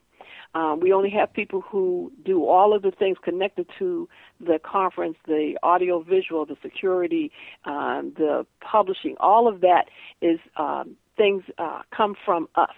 And the more we interact with each other, the more we see that it's actually safe to be in silence. It's actually safe to say, hey, okay, I, I can be with myself and it's okay. It's okay for me. We have a healing circle where we actually have quiet. We have a relaxation and meditation session so people can actually see that, hey, yeah, I will feel better if I just take it down a notch. You know, that a lot of times we're not exposed to that. We're exposed to all of the other psychic traumas, so we don't do the kinds of things that we really need to heal us. Um, okay. no, no, no. I, I love that you're saying that because – you know, another impediment. Uh, uh, Reg, to, our, so hold on for one second, Ali. Lot, another impediment is the fact that we have a lot of attachments to things and objects and material mm-hmm. things that really don't mean anything. The right. cell phone. If you miss a call on a cell phone, you're not going to die. You're going to live. If you keep your TV off or uh, television off for 24 hours, you're mm-hmm. gonna you're gonna live. You're gonna make it. Mm-hmm. You know, if you don't have your car working and you're able to walk around instead of just driving every place, you're going to be okay. You're going to, you know, you're going to make it.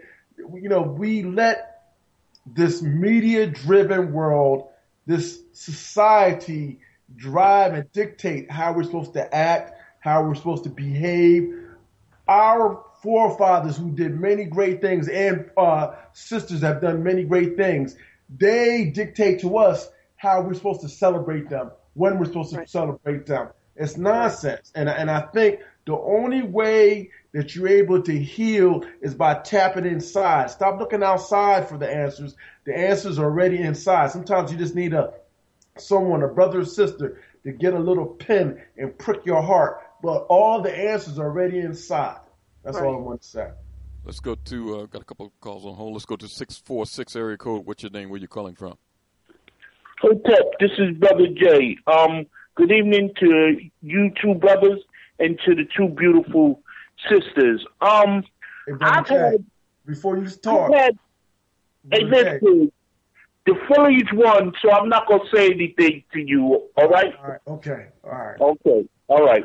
Now the thing is this: I've had locks for over ten years, and I, I think I'm I'm I'm gonna get rid of mine.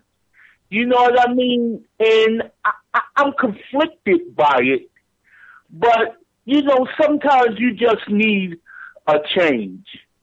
And um, you know when I first got them, it was it was a cultural thing to me.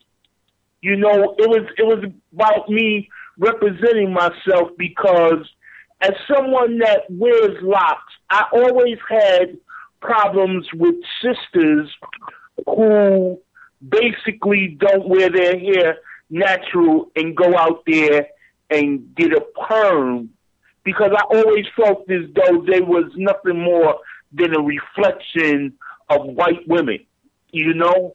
And it seems like with this new um you know, law that was just passed or whatever you want to call it, ruling, that, you know, with a lot of the sisters now going into locks and natural hair, it's just something else to take us away from our cultural selves. I mean, what what, what do y'all sisters think of that? Oh, I'm sorry. Mama Koso or, or I, I was listening. Mm. Yeah, yeah, you are correct. It's it's not. It, remember, I said it's not about hair. It's the rebellion. Is that when we deal with our natural selves and we go against the grain, it says that we're still hopeful. The idea is to crush our spirit. It's to crush our uh, our connection with each other. And whether you whether you whether you wear locks or not, the fact that you honor what comes out of your head, what's given to you naturally, is what we're talking about. And this ruling is to uh, remind folks of where we are and who we're dealing with. And for those folks who don't get that, they'll learn that because they'll keep wanting to, like Nataki said, go to the slave master's plantation and do whatever they want you to do as opposed to doing for self. Um, so yeah, that's how I feel about that. And I feel like that that is uh, a reminder of who you are, where you are, or, or a reminder of what you need to be doing.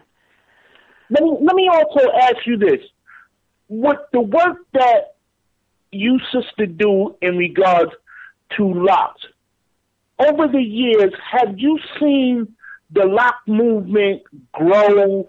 And has there been any type of backlash you feel against brothers and sisters who do the natural thing? And how can we encourage our, you know, wives and daughters and sisters not to put these perms into our young girls here because you know to me whenever you being educated by the Neanderthal and you're around that Neanderthal and then subconsciously you're trying to look like that Neanderthal, how could you grow up and be nothing other than someone who loved the Neanderthal?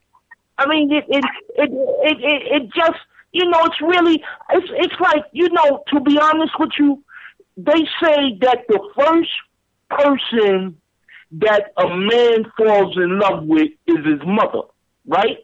And when you look at your mother, she's the most beautiful thing in the world. Now, honestly, in your subconscious, and, and I'm going to say something that's going to shock you. In your subconscious, that's what you really feel. So if you see your mother and you look at her and she got straight hair looking like a an artificial white woman, in a you're gonna be, you know, attracted to that type of madness. And the reason why I say that is, and I, and, and this gonna shock you, when when I was a kid, ever since I was around two or three years old, I never wanted my father to take me nowhere, to come to school with me or anything. You know why? Because I thought he was white. That's how right he was. You know what I mean? It wasn't until I was around eight years old that I was eight, eight or nine years old when I was able to visually realize that he really wasn't a white man, that he was a real light skinned African man. You know what I mean? Because of his hair, his facial features, and everything. And this, and this is subconscious within your mind. So, you know, I always say to people when they ask me why I have no love for the Neanderthal, I always told them I think I was birthed with it because, you know, that was just my thing. I never loved them. And I never wanted to be like them. But I think we need to promote locks. I think we need to promote ourselves culturally. And I think one of the things that we could do, and maybe you could push this out there, is every African American child should have to wear something at least once a week that's of who they are culturally. Brothers need to wear dashikis. Sisters need to maybe wear dashikis, dresses that's culturally, or you know, hair wraps and things of that nature. I think it would really take that to another level to accept our Africanness. And thank you, and I'll, you know, I'll listen. Jay, thank you for your call, man. Okay, brother. Let's go to 370 area code. Uh, no, uh, not 370, 215 370. What's your name? Where you calling from? Um, Brother Richard Philadelphia. How y'all doing? How are you, Richard? Um, uh, you'll probably hear some background, so I'll be quick.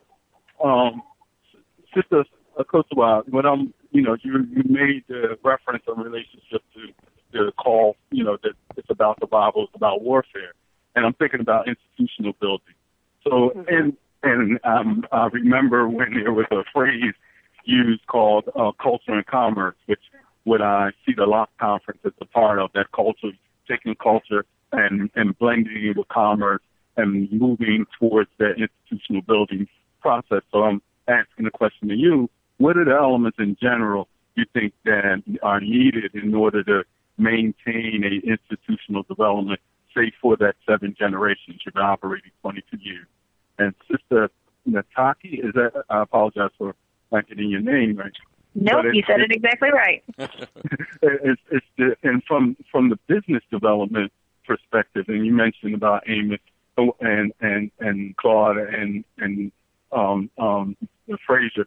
And one thing that I like about Fraser, I think, is the basis is the whole thing of networking. But the networking is about relationships. So in relationship to building businesses and building businesses as institutions within black community, not just the buying, but building institutional businesses that will go towards that seventh generation. What do you say is necessary to have um, in place in order to sustain, have a sustainable um, type of uh, infrastructure that, that really deals with that commerce? That now that you're involved in the cultural part, that will really expand culture and commerce perspective or institutional building process.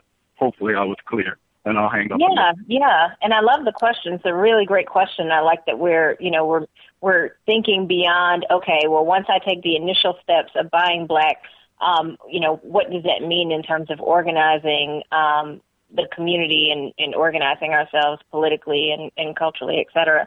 So, um, to answer that question, I would say that you know one of the things that we looked at, and uh, I'm, I'm probably going to throw some people. I'm going to be a little bit critical of the recent um, Buy Black, uh, or excuse me, Bank Black initiative that's happened. Uh, in that um, it is it it is a fantastic first step, but when we do things as a people, we need to look ahead, and we need to recognize that okay, what were black banks doing before we all decided to go open up a bank account? I mean, obviously, I'm sure most of us here already had accounts, but you know, before masses of people started to open up accounts, what were they doing? How were they sustaining themselves? Who was financing them? Who was making decisions? Did those people look like us? And if they didn't, what kinds of agendas did they have and did they put forth? What kind of agreements did the banks have to make with those people in order to sustain themselves. And so now, when we're bringing our dollars and opening accounts, what are we saying that we are expecting and demanding with those accounts? It needs to be more than just the spend. And we are working we have strategic partners that that are that deal with that we're in a in a sense dealing with it so we do recognize um, but we do need the the the droves of money to go in these directions. Um, but you know, the same thing. Uh, I, I mentioned that. excuse me, mm-hmm. that we're not just concerned about buying black.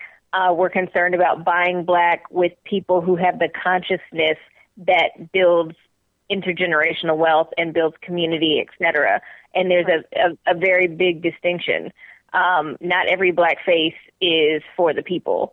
Um, and so if we are talking about buying black from committed black owned businesses, then when we are saying, hey, we're going to do an initiative, you know, we can have the conversation. We're going to do an initiative where we're driving millions of black people to black banks. But I'm coming to you as the bank, you know, president or the board saying, when we do that, we're expecting X percentage of dollars to go to loans. We're expecting X percentage of financial literacy classes in the community. We're expecting, you know, X, Y, Z, and and come with a list.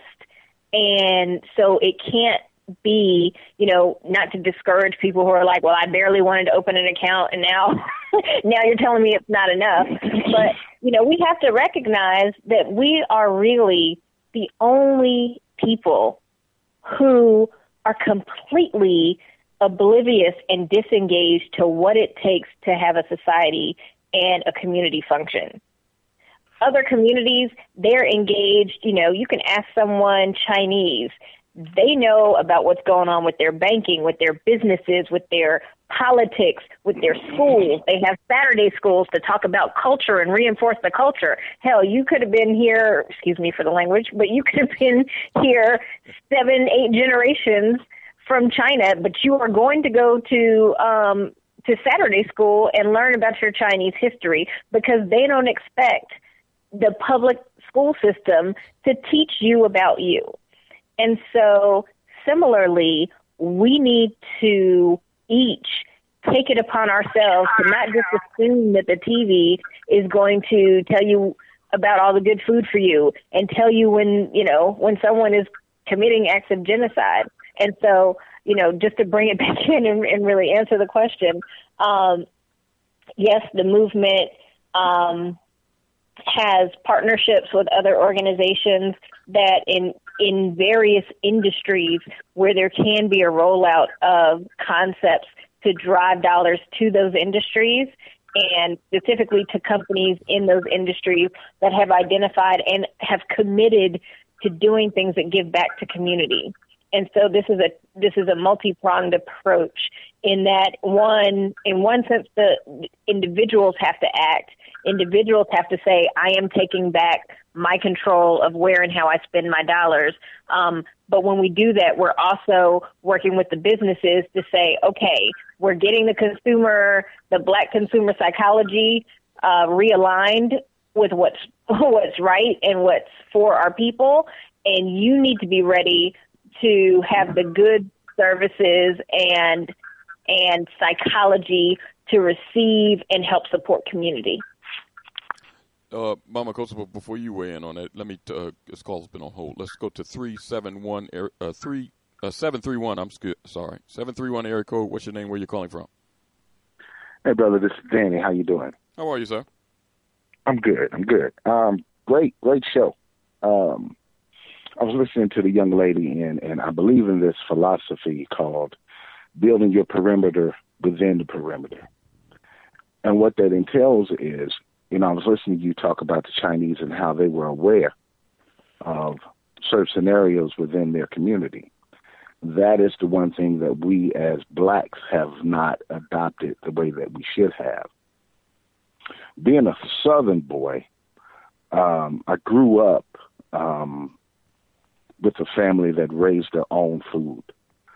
So I know the importance of raising your own food, cooking your own food, and the benefits of, of, of what it does for you health wise. And as we as we slowly watch the deterioration of our people due to all kinds of circumstances, we never really talk about what food is doing to us. And the importance of us as black folk to realize that we have to step back from the table of Esau and that we have to eat differently Mm-hmm. in order to sustain ourselves because everything about us is different. So if we keep adopting the ideas that if we continue to follow what others are doing, it will cause the demise of us as a race. So I appreciate the fact that that, that you brought up a lot of those issues um, this evening. And um, once again, guys, great show. Denny, Yeah. thank you for your Thank you contribution, for man. Yeah, I was going to say thank you for the comment, and just to to speak on that point of health again. Um, it's I think the the the health problem in our community uh, is one that that ties back to just you know the psychology of self destruction and what Mama Akosua talked about um, in terms of you know having to first be able to love yourself and and think that your life has worth. Because if you don't start with that then when you hear things about health and everything you know you take the mentality. I remember i i grew up uh with a very healthy diet and lifestyle. And uh, i remember going to school and people be like why are you eating like that? You got to diet something.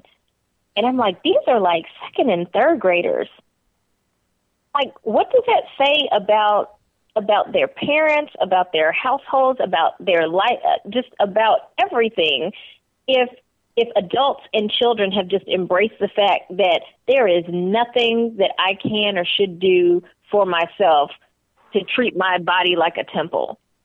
And and you know the deeper implications or something else that was alluded to is you cannot think clearly when you you know people people recognize this all the time. Before you take an exam or you know before kids go into final exams they say feed them a healthy breakfast. In other words don't feed them the junk you've been giving them all year that has dumbed them down. Now shift and all of a sudden they're going to do miraculously on these tests because you've given them you know a breakfast that is you know supposedly whole grains and and fruit and things that actually uh stimulate the mind and when we look at that, okay, what does that mean in adulthood?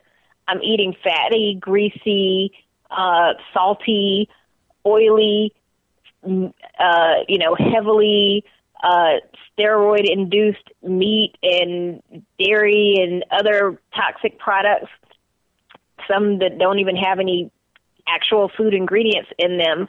And then I'm supposed to be able to form coherent thoughts and I'm supposed to be making good decisions when I have I literally have, you know, the fat from all this stuff swimming in my bloodstream and swimming through my brain. And and the irony is you can't even process that kind of information because of the stuff swimming through your mind. Right. So, you know, this health thing uh and then you you brought up bear, but you got the added layer of you've you've destroyed your physical and mental health through the food that you've eaten so that you can't make good decisions. And then because you can't make good decisions and because your body starts to do things like show pimples or you gain weight or you um you know you have different medical issues these are all ways you know and i don't want to turn this into a health show but all of these are ways that your body tries to scream to tell you something is wrong. Stop putting this stuff in your mouth. And instead of listening, you get medication and take medication, which further clouds your judgment and it exacerbates the problem and you try and mask the symptoms instead of fixing the original problem. So, you know, this whole health industry is a whole whole other topic and it's it's fantastic that at the Locks conference there are excuse me, uh, there's so many health opportunities and that the food is such that when you're partaking in this food, at least during the time that you're at the Locks conference, you're able to think clearly mm-hmm. and you're able to speak clearly. And uh, we your medicine. exactly. And, you know, Let's Buy Black 365, we partner with a number of um, holistic and sustainable um, health entities and uh, because we one of the things we say again we want to support committed black owned businesses but that also means that it can't just be a black face repeating white people's bad habits right so if they're destroying the environment and it's black owned that's not for our people either so we want companies that are committed to our people and the environment we want companies that are committed to our people and our health. We want companies that are committed to our people and our jobs. So it has to be, you know, it's it it's it's holistic in its approach, even from a business model standpoint. So when we talk about the capitalism that was brought up earlier, it is capitalism, but there's a concept called social entrepreneurship um, or social capitalism in the sense that you know it doesn't mean profit for profit's sake at any, you know, by any means necessary. There are ways in which you can do business, and the Locks Conference is a perfect example of this. They do business in a way that uh, every dollar that they make from the really modest ticket price. I can't believe this conference is only ten dollars, but every dollar they make is a dollar that is an example of the good that they're doing in community. And we have to be able to look at capitalism in that sense. Is are those dollars representative of how much good you've done for community? And if not, then then I'm coming to you and saying that needs to be part of your agenda before I bring my dollars. And the, and the bottom line of spending that dollar shouldn't be for the individual that's receiving the money, the entity or company that they're getting over on the person who's consuming or purchasing from them. That shouldn't be, and I'm glad you're making that, you know, making that, you made that reference because it's important for us to know that we can have business, but we don't need to get over we don't need to manipulate. That shouldn't be the agenda. Our agenda is to do something that's bringing something to the consumer that's going to help the consumer. It's, it's filling a void, it's filling a need. And, and, and I think another thing that we need to start doing uh, there's this notion that I go to Mama Akosua and I purchase her goods or service that I need to tell Elliot about that. I think the notion needs to be that let's buy Black 365. This is Nataki operates and runs with other folks. They need to support and talk about the uh, Mama Akosua's business and what she's doing. I think black business owners need to start spreading the word about other good and conscious and well-meaning and well-intentioned for our community businesses. They need to start doing that. I don't I don't think there's enough of black business owners doing that, spreading the word about another black business owner because even if you guys are selling Rima paper, if you guys are that good at selling Rima paper, if you that fearful that you're going to be losing money because you know that this other black owned company that's selling Rima papers doing something that you're not doing. You know what white folks do at all the time, and they could hate each other's guts. If they have a project and they could joint venture and come together to, to, to make something you're lacking in something that, that I have that I'm expert we come together. I think more black businesses need to do that.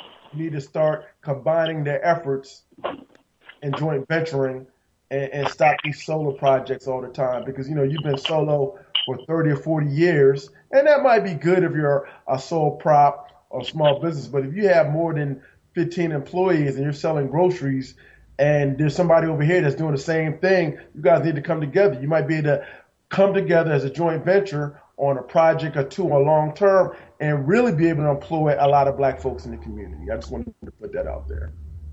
So, so can I get back to the the brother who wanted to know in terms of institution building? Certainly. The only reason that people, the only reason that warriors go to war, I'm still on that, or that we build institutions is that we're thinking about our family, and a lot of us get caught up in our biological family and not realize that we have a spiritual family, that we have a global family, and the underlining um, principle that we use, we use ma'at, and the love of our people.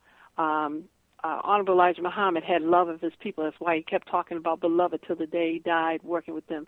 Marcus Garvey had the love of his people. That if we actually love our people, what you just talked about, Reggie, is that wanting the other to succeed is something that you automatically want to do. I traveled for years um, when Dick Gregory first did the Bahamian Diet. We ran around the country and we met a lot of multimillionaires, a lot of European multimillionaires. And one of the things that they said was money was not their motivating factor. What their motivating factor was relationships because they knew that if they didn't have the money, they had other people they could go back to and be able to get that money again. Um, and with the law conference, that's one of the things that we actually promote. And the businesses uh, work with it. We have what's called a resource guide where we uh, list every presenter, every business, so that even after the conference is over, people have a way to get in touch with each other. So other events that happen around the country, they actually use that resource guide. They call on the vendors and the merchants and the service providers, so it's it's pay, paying it forward that that whole concept of building institutions as opposed to having events is where we're coming from. That the institution is one of loving black people, of working on improving our health mentally, physically, emotionally, spiritually, uh, economically, ethereally, all of that. Um, and you could do that through vibration. You can do that through visualizing. You could do that through eating healthy foods, which is what we have. You can visualize that through having energetic readings, from seeing the colors, from being around the people. All of that. Um, and like Nataki said, if we could clone that and reproduce that, in a way that honors ourselves. Because when we say we're going to start on time, we start on time. When we say we're going to do the things that um, would be beneficial to our community, that is exactly what we do. One of the things about the law conference is that we actually hire the youth that go to the school. We hire a number of the brothers and sisters that go to the school to help um, put on the conference. That um, it's not just about the event, but what it does in terms of the I, you know, I don't want to say community because uh, Claude Anderson has told us that we don't really have community if we're not uh, empowering and controlling everything about that. But our neighborhoods, the the uh, areas that we are operating in. So the the um, partnership with uh, 365 and some of the other folks that are also part of that is part of that institution building. That you have to start somewhere. That um, um, again, you know, I said that Africa is our throne and our heart, but the planet is our home. We have a stake here. We have a stake across the waters. We need to connect that, which we also have happening at the conference. We have some brothers and sisters um, coming from Ghana just to um, acknowledge um, what we're doing and to participate in the conference. And people get to see that we do have connections with each other. We have connections across the country, across the waters, uh, and we eliminate the fear and increase the love um, for ourselves. Um, uh, with UNIA, we say race first. That, that we take care of ourselves first. That we understand that our cultural connection is actually a strength. It's not a weakness. Meditating is not a weakness. It's a strength. You know, so some of the things that we have had um, misinformation about become more apparent, become more part of our solution minded thinking as opposed to problem thinking. Am I making myself clear? Oh, most, Yes, you most, are. most definitely. Okay. Uh, Mama Akosua, I'm about to we about to shift this into another gear. Uh, Okay. I might be stepping on toes, but it's not going to be your toes. Um, Councilman David O. And since and I'm I'm, I'm mentioning this, I'm only uh, bringing this out because this is happening in Philadelphia in the Locks conference in Philadelphia, Uh-huh. and uh, Councilman David O. returns from a, he returned from a trip uh, he made out to Korea, I think it was about two weeks ago, and it was to develop international trade, tourism, and investment. Um, I found this quite interesting because we have a Chinatown. Mm-hmm. Uh, David O. A lot of people assume that he was um, Chinese, but he's Korean, but he represents that uh, Asian uh, area in Philadelphia. That's in Center City Mm-hmm.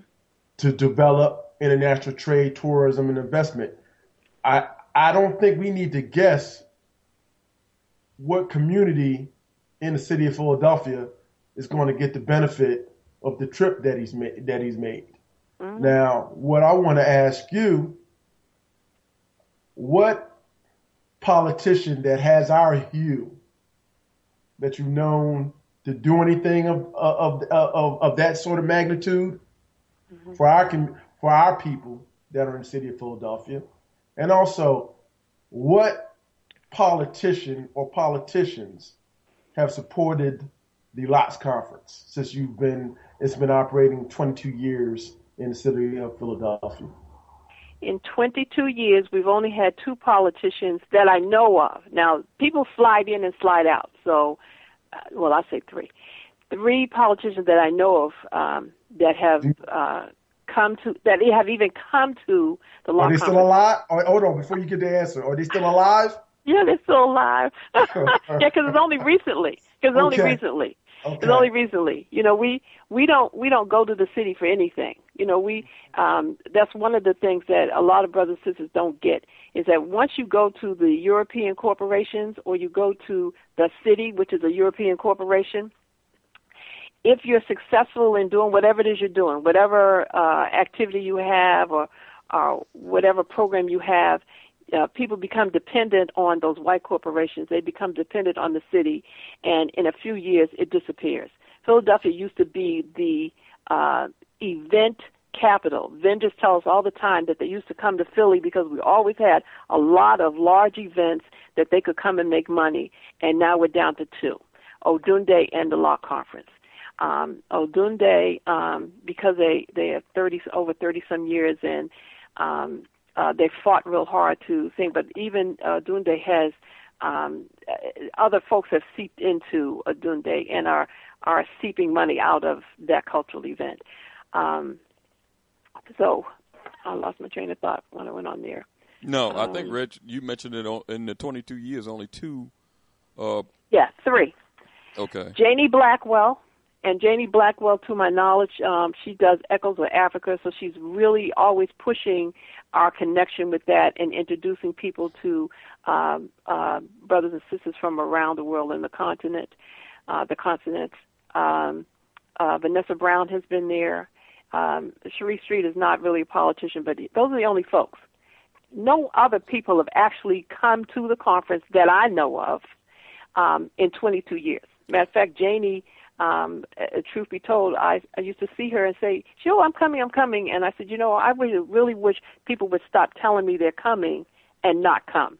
And once I said that to her, she's been coming ever since. She's been there three years in a row. Um, but none of the other folks, because you, you, when you come into the conference, you know, okay, this, this is about black folks. I mean, anybody can come. It's open to the public, but this is about black folks. And a lot of us have not been around a large number of positive black folks and feel comfortable and be around a lot number of black folks and feel safe. You know, we're afraid of our own people. That's why I said love is the underlining factor. Um, uh, so uh, that's you know I don't know how to say that. Well, Mama of course, than let, let, let me say something on this, and uh, and we, we- we'll we'll give uh, the uh, listening audience a little bonus tonight because I think we'll probably be going a little bit over. Uh, you know, we talk about this. Uh, seem like a lot on this program here recently because of the political climate that we're in now.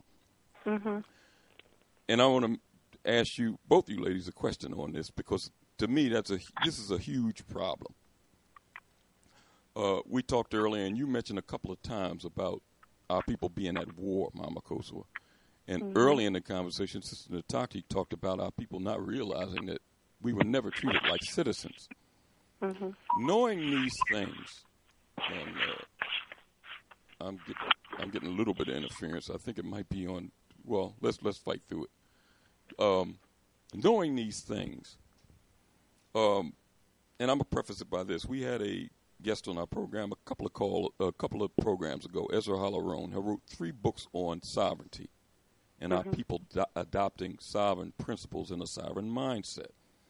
And he mentioned that it's necessary that in every city we start developing think tanks for our people to develop strategies to move our people forward. Now, knowing knowing that and knowing what you've been talking about tonight, the purpose of the Locks conference and things of that nature. You know, it's important and I totally agree with you for our people to realize that they are at war and they've been it's a, it's a faction warring against you. So it's necessary for us to develop strategies to fight in a war. But the people that have been appointed, no, no, no, that we have uh, uh, set forth as leaders that have put themselves forward to campaign and run for these positions are adopting a different strategy, and it's clear to me. They don't realize that we're at war. And if they do, they don't act as if they do. They think that we're in a uh, uh, uh, free society and that we should just be adopting principles instead of war strategies. We should be adopting assimilation strategies because it's clear. So that puts those folks almost at odds with the community, and you hear it mm-hmm. clearly when you when you get on a lot of these programs. If they let the people talk, you hear it clearly that our people are at odds with the people that are supposed to be leading them. Mm-hmm. What what what is your opinion, or what do I, I, I, it's clear what we do in these cases because you women are about doing it. That we do things in opposition to them. But what is your opinion on these people that consider themselves leaders? That's in every class. You know, Reggie mentioned the city here, and black folks have been in positions of power in Philadelphia for a number of years, almost since Wilson Goode. They've held the mayor, the the the, the uh, city council, uh, the police commissioner, the district attorney, the fire commissioner, all of the pictures. In fact, one of the mayors that we had here, John Street, said that blacks are running this city. I don't know what illusion he was under, but black people have been in positions of power. But our people are. Philadelphia is the, what the uh, the poverty rate got the highest poverty rate in this country. So we see that our people that are supposed to be in leadership have developed an assimilation mentality. They don't believe we're at war. Yeah, Your opinions on that, Mama Akosua, and Sister uh, Sister Nataki. Well, Well, they I'll have a take it on. delusion. Okay, go ahead, Nataki, and I'll go no, after you. please not. Uh, I was going to say, I think, I think the premise is off. If I could, Mm-hmm. um, I how how are we defining leaders and how are we defining power? Um, in my opinion, we. I mean, I said it earlier. Mm-hmm. Uh, it's not even opinion. It, I mean, evidence by by even the question. These are not people who are for black people, and and so you know they're black in skin color, but not in ideology. And we have to be able to differentiate who is on our side and who is not. And we can't just get excited because somebody black shows up. You know, the classic example that everybody, you know, laughs about now, but it's really not funny is Clarence Thomas. Everybody's like, he's black. Was he? You know, uh, is he? Oh, Uh, hey, uh, President Obama. and so you right. I'm sorry. um, I'll give it. Uh, his wife is black, which is, but, but, uh, but you know, and then what is power? And again, you got to go back to who financed these people to be in office. And if we wanted them to do something for else, where were the black dollars that were concerted in, again, it starts with where are individuals spending their money. And after you say where are individuals spending their money, it goes to after individuals have spent their money, what committed businesses are able to use their money to uh, lobby politicians to do community good. We have none of that because we still have Negroes, and I'm sorry to use it that way. We still have people who want to sit down and complain. Ah, there's nothing I can do. You know, we, I, I was on a another radio program, and somebody called in and said, you know, we don't own the airlines. We don't own the power companies. You know, so there's nothing we can do. And my response to that was, well, Koreans don't own the airlines in this country, nor do they own the power companies, but they have been able to organize themselves economically. Um, you look at, again, Chinese, Japanese, Jewish, uh, Latinos, they are able to organize economically and they're not waiting for their celebrities to do it. They're not waiting for their uh, athletes to do it. They're not waiting for um, anything. They do it because every individual buys in. And I'm of the mindset that until you are taking the very basic action, which is the smallest thing you can do by redirecting your dollars to black owned businesses and go, you know, taking the time to find black owned businesses to do it with, then you don't have a voice, uh, to, to, to criticize, uh, the problem. Uh, and you know, with that, just to shift a little bit, um, you know, we're excited because, um, with Let's Buy Black 365, you know, part of the problem that people have said who actually do want to do something is, I, I don't know where the black owned businesses are. I can't find the black owned businesses. Where are they?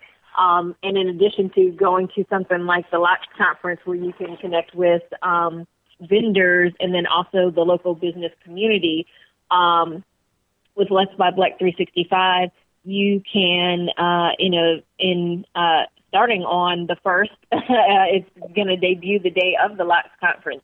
You'll actually be able to download the app for Let's Buy Black 365 where you'll be able to not only find black owned businesses, um, you can go a step further and, you know, help where people say, well, I would use that business, but I don't know if it's good or not. And you can, uh, rate and review businesses to help reinstill consumer confidence so we can get over the self hatred by saying, okay, I've seen that other people said this is a good business. I'm going to try it. Uh, and even beyond that, you know of black owned businesses. This is not a static directory uh, or list of businesses that someone sat down and compiled for you. This is designed to be a tool for economic empowerment and black liberation where every black person in the country can download this app. And if you find a quality black owned business that's not in there, you can click add a business. You don't have to own it. All you have to know is that it's a black owned business that you think is worth sharing and you can put it into the app so that other people can find this this entity so that you again we're talking about empowerment how can you be a resource of information for other people? It doesn't take doing some kind of monumental act of activism. Sometimes activism is, just, I mean, most activism is sharing information and resources.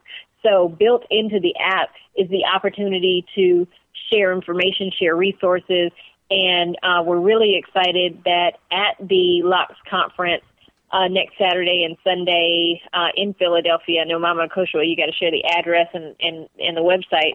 You'll be able to uh, do a contest that involves Let's Buy Black 365 and the Locks Conference um, and be uh, of the first people to get and download and use the app.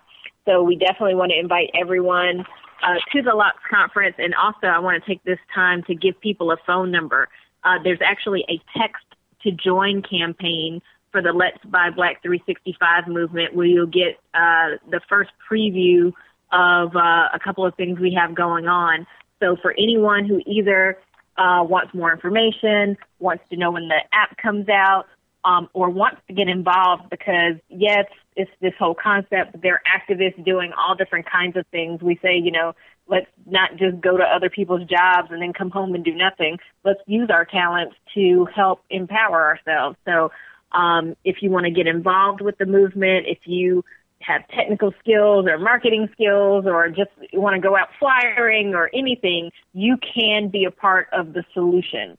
And, and so you can, there's a text to join campaign. Uh, I'll give the number first and then I'll tell you what to text to that number. Mm-hmm. So the number is 505. And again, you're not calling this number, you're just texting it. you're texting the area code 505 652 2235. Again, 505 652 2365. And you're going to text uh, TFAA, which is Time for an Awakening. Uh, uh, text TFAA, your name, and your email address. And you'll get a, uh, a, a, a you know special look and a little incentive for um, uh, for being a listener for Time for an Awakening, and uh, and that'll come from uh, Let's Buy Black 365 and the Locks Conference. Uh, and then you'll also be able to get a preview of the app, so you'll actually be able to uh, participate in the contest that's happening at the Locks Conference, which is all about uh, uh, the whole Let's Buy Black 365 movement and uh, taking advantage of everything that the conference has to offer. Now, Sister Nataki, when they text that 505 652 uh, 2365, uh, then they type in the TFAA or or how, Yeah, so it's you're going to type in the number like you normally would, Mhm. um, and when you put TFAA first, and then your name and email address, um, uh, I think the the day before the conference they'll get they'll get some general information, um, and and it's a call to action. All right. Their name and email address. Mm-hmm. Okay. Right in the message part. hmm Okay. Mm-hmm. Mama, go And if you oh, if go you can't remember, it's uh it's five zero five six LBB three six five. Okay. Yeah, but I wrote the number down, so we'll, me or Reg will say, uh, tell the people again uh, Okay. before we leave tonight. Mama Kosa, will give uh, give out any information uh, that you want the people to know about the Locks Conference upcoming here on October 1st and 2nd over there at Audenried. Yes, uh, Audenried is 3301 Tasker Street. There's a bus that stops right in front. Um, um, there's free parking. Um, it's only ten dollars uh, per day. Children 12 and under is free. Um, that includes uh, all the workshops, the fashion show, the hair show, the live concert. Um, the first uh, 50 people each day, we have a, a free swag bag which has products and um, the resource guide. Um, and also have the contest that's going on. But I wanted to, to get back to your question about leaders. We are all leaders. Um, and when we look at people who, uh, I'm also a Winnie Mandela follower, when we look at people who are not serving black folks, that's because they've swallowed the delusion of inclusion, that they really believe that they're part of the society. You know, they never reversed the Dred Scott case, which says that we're not citizens and, and there's no rights that black folks have that white folks have to uphold. Um, and as long as we keep begging them to take care of us, to feed us, to educate us, etc., we disrespect ourselves, our ancestors, and we get back how we are treating ourselves.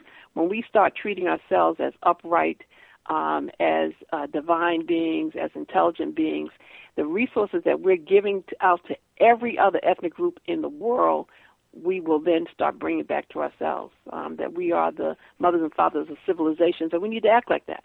Um, and we're acting like we're children as opposed to um, adults who are reasonable and thinking. So all of those people who we call politicians that um, don't serve us need to be called on it, and we really don't. We call all of the different council people and mayors and governors. We actually call them honorable, which you know is it shows a sickness on our part. So it takes us right back to health and what we're eating, and we eat a number of ways. We eat physical food, which you have to be very mindful of because it could be chemical laced, drugs masquerading as food. We eat uh, spiritual food. We go to these churches and mosques and don't get anything that feeds us, that allows us to um, work on our liberation. We eat the political uh, madness where we don't teach our, our brothers and sisters. We actually used to, we set up, I'll get back to it, we set up public education. We actually used to get together and hire someone to teach our children we need to go back to that in terms of uh, having um, public education classes. If people are going to get into the voting or, or participate in any of that madness, they need to know what they're participating in. Remember, I said our our biggest challenge is ignorance and lack of knowledge. We don't know about our food. We don't know about our rights. We don't know about loving ourselves. We don't know about our heritage. That all of that was stolen. Malcolm talked about it. Khalid talked about it. Um, uh, Amos Wilson talked about it. Even Claud Anderson you know that before we start talking about politicians, we need to do just what uh, Let's Buy Black is talking about: building businesses, being able to hire ourselves, being able to create jobs, being able to do the kinds of things that help us to move forward. That in 22 years, I said we've gone from one day, one room, to having a whole school, to employing children, to employing security, you know, all of this comes out of us working together. Doesn't come from uh, sitting around saying, "Oh, I have to go get a grant somewhere." Doesn't come from, "Oh, the mayor has to help me." It comes from us saying we love our people and we need to be able to show them how uh, eating healthy food will help them. Show them that we have scholars who can teach them correct information as opposed to incorrect information or misinformation. Show them that we have all kinds of business people. We have all kinds of creative people right around us so that um, when we see it and it makes an impression, then we can go repeat that. That a lot of times our our children and our people are hopeless because they don't see that. They're inundated with all of the psychotrauma, so they need to be able to see that hey, yeah, we can do things in a, a uh, clear manner. We can do things in a respectful manner. We can eat food that doesn't make us drowsy but helps to energize us. You know, we can have people uh, teach us different things without feeling like we're ignorant. You know, so um, we're all leaders, and then when we stop looking at people who don't look like who look like us but act like other people, we'll be much better off. Um, I tell people that we spend a lot of time talking about free Mandela and getting rid of apartheid, but North America, we're apartheid North and don't realize it. You know, so when we we realize that, we'll actually take other steps to and and they're baby steps. We take other steps to um, ensure our survival in our life. Mama Kosowa, Sister yes, Nataki, sir. I want to thank both of you for being with us this evening, and we'll be looking forward to seeing you this weekend. All right, all right, excellent. I'm need happy start- to be here. Oh, you know, let me just give them the the number in case people have questions Oh, that we might not have, have covered. And the website. Mm-hmm. Okay. Um, the number, if you have further questions, is 215 438 8189. Uh, If you leave a message, someone will return the call. And the website is www.locksconference.com. And Locks is L O C K S, C Conference, C O N F E R E N C E, dot com. Um, a lot of information to schedule what's going on um, and what we've been doing so that you can plug into that is all there. Sounds good to me, Brother Rich. Yes. All I was going to say is that we need to, since this is apartheid north, we need to start a divestment program. We can start it in the city of Philadelphia and divest uh-huh. those funds and and and, and put them into Let's Buy Black 365. I say. place them into the Locks conference, place them to conscious businesses and owners that you know that not only sell goods and services, but also put back things in our community by supporting, uh, not, well, not, let me not use the word community, put things together for our people to become a community. Ashe, ashe. Let me say that. And I, and, and I thank you, sisters, for all that you do. I'm looking forward to seeing you guys next weekend and uh, making this live. And in effect, Brother Ellie and I will be there in the place. Anybody wants to come see us and wants to see, hear the voice of Brother Elliot Booker come through. I'm just the bodyguard. Yeah. I'm, I'm Robin to the Batman, but I'll be in effect also. Yeah. All right, all right. Thank you, sisters, for being with us. We'll yes, be- sir. Thank we'll, you. We'll be right back.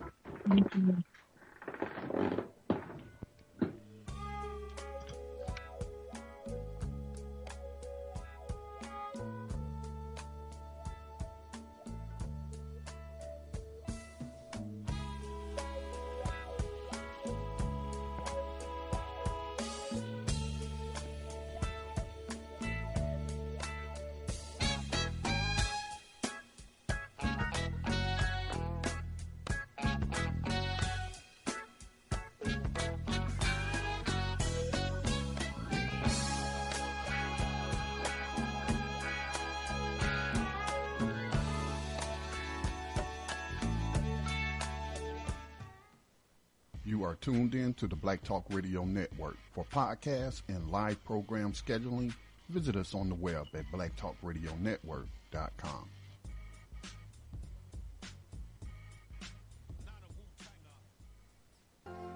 All Insurance Incorporated, an African American owned and operated insurance agency and business for over 20 years, located at 231 Southeastern Road in Glenside, PA, with other offices in Germantown and West Philadelphia. Call now for commercial insurance quotes, homeowners insurance quotes, automobile insurance quotes, notary and tax services, representing over 15 major A rated insurance companies, offering a discount on all notary services when you call in for a free quote. Call this number 215 885 2444. That number is 215 885 2444. 215 885 2444. All Insurance Incorporated.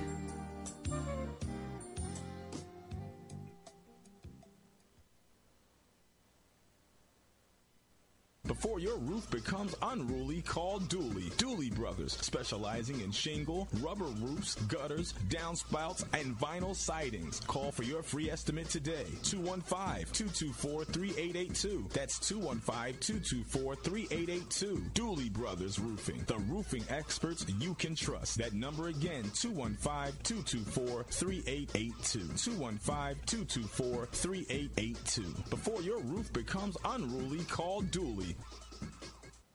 What is in one million brothers and sisters who are tired of the same old rhetoric, the same old leaders, the same old ways of dealing with political and economic empowerment? If you realize that nobody's going to save black people but us, if you understand that no existing political party prioritizes the best interests of African Americans as a collective, if you believe that leadership is as leadership does, and this means that the best leaders for the black collective must come from the ranks of those who place and hold the best interests of black people foremost and uttermost, if you understand that black people must develop the mindset and the will to finance their own racial uplift organizational efforts, then get involved with 1 million conscious black voters and contributors. The movement is now. Go to www.iam1ofthemillion.com.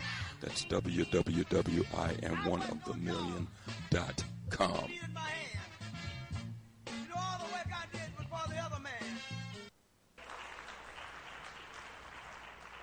We're not moving. One half or one percent of the nation's wealth. That's what slavery did to you. It maldistributed everything in the hands of the dominant white society. And as an example, you didn't acquire any wealth since 1860. Let me show you some other indications. In 1860, on the eve of the Civil War, almost 99% of all the black people in America, slave and free, was working for whites. Either in a white corporation, in a white business, in some white office, making wealth comfort for whites on a plantation or whatever it is. Here you are, 140 years later, and again, 98% of all the black people in America work for whites. They either work in some level of government, white businesses, city government, state government, school teaching. Only 2% of all the blacks in America work in their own communities for themselves. Only 2% work for themselves. You haven't changed in 140 years. Let me try it another way if you still don't understand my point. On the eve of the Civil War in 1860, again, at that time, going and looking at all the prisons in the United States and examine their records, I found out in the records, when I looked at in the prisons in Savannah, Georgia, Atlanta, Georgia, Philadelphia, Pittsburgh, New York, um, uh, Washington, D.C., looked at all the prisons, and I found out at that time, even though only 287,000 blacks were free, blacks made up over 51% of all the prisoners. You weren't even free and you made up 51% of the prisoners. Now I look around 140 years later, today, and I still find black folk make up over 51% of all the prisoners. Where have you changed? You don't own anything. You're still in prison. Still work for other people. You're enjoying a social illusion. Now you're fat and happy because we can go to someone else's restaurant. We can go to someone else's school. We can, we can go to someone else's hotel. We can live in someone else's community. And we don't understand the negative aspects of that. That is a death sentence. And we don't understand what racism is. The movie suggests that Negroes vote for in the coming election. I wouldn't suggest that they vote for any party or either party. Uh, I would suggest that the so-called Negroes become politically mature, realize the power that they hold uh, in the field of politics, and then uh, once the person who is running is aware that this man is awakened to the power that he holds, then that person who is running will approach that Negro on a more intelligent plane. As it is right now, most of the Negro leaders sell out to the political, to the white politicians for crumbs. And uh, an awakening, a political awakening among Negroes will make it impossible for the present uh, Negro leaders to sell our people out as they've been doing in the past. So you do think Negroes should vote? Negroes should do whatever is necessary to bring about a complete solution to their problem. If it, uh, when I say whatever is necessary, whatever is necessary. Welcome back to Time for an Awakening. I want to thank our guest this evening, both activists in their own right, Mama Akosua Sabree of the Locks Conference here in Philadelphia, 22 years going strong and counting. The conference will be this Saturday and Sunday, October the 1st and 2nd at the Audenried High School, 12 noon to 9.30 both days. The admission is $10. Children under 12 free. Come on out and and uh, and and see all the exhibits, hear the, uh, the speakers, the workshops, and the entertainment at the Locks Conference. Give Mama Koso a call at 253-438-8189. That's 253-438-8189. Brother Reg, interesting discussion this evening with both uh, women. Uh, wow, it, I, I really enjoyed it. Just sit back and just listening to them talk about their work, talk about the things they're doing, and that's the thing. Not not just talking, the things they're doing, and asking the people to get involved and help. Yeah, it was uh, a great uh, conversation and dialogue that we had with two dynamic sisters, and I think we need to take note of the things that they stated, the questions uh, that beg to be uh, answered, which they put out a lot of information. And we also, as brothers, we need to start recognizing the women that are doing a lot of mighty things in the benefit and uplift for black folks. Um, I was uh, remiss during the program to mention, that we're going to be talking about economics. You know, we got to mention James Clingman, mm-hmm. author of Blackonomics. If you want a book to read that talks about a lot of the different things that we that were spoken about in this program, you need to pick up this book, Black Dollars Matter. Teach your dollars how to make more sense. That's authored by James Clingman. Uh, go purchase the book, read it. There's more things in this book that don't really have to deal with dollars or money. It has to deal with a lot of other things that we need to uh, start having discuss- discussions, you know, at home with our buddies, you know, at the at, at our at our table if we're going to eat together. In, in general, uh, what I'll tell you to do is read the book, enjoy the book, learn from it, and last but not least, execute some initiatives that will bring economic empowerment to fruition for our black people. I have the book. I'm reading it.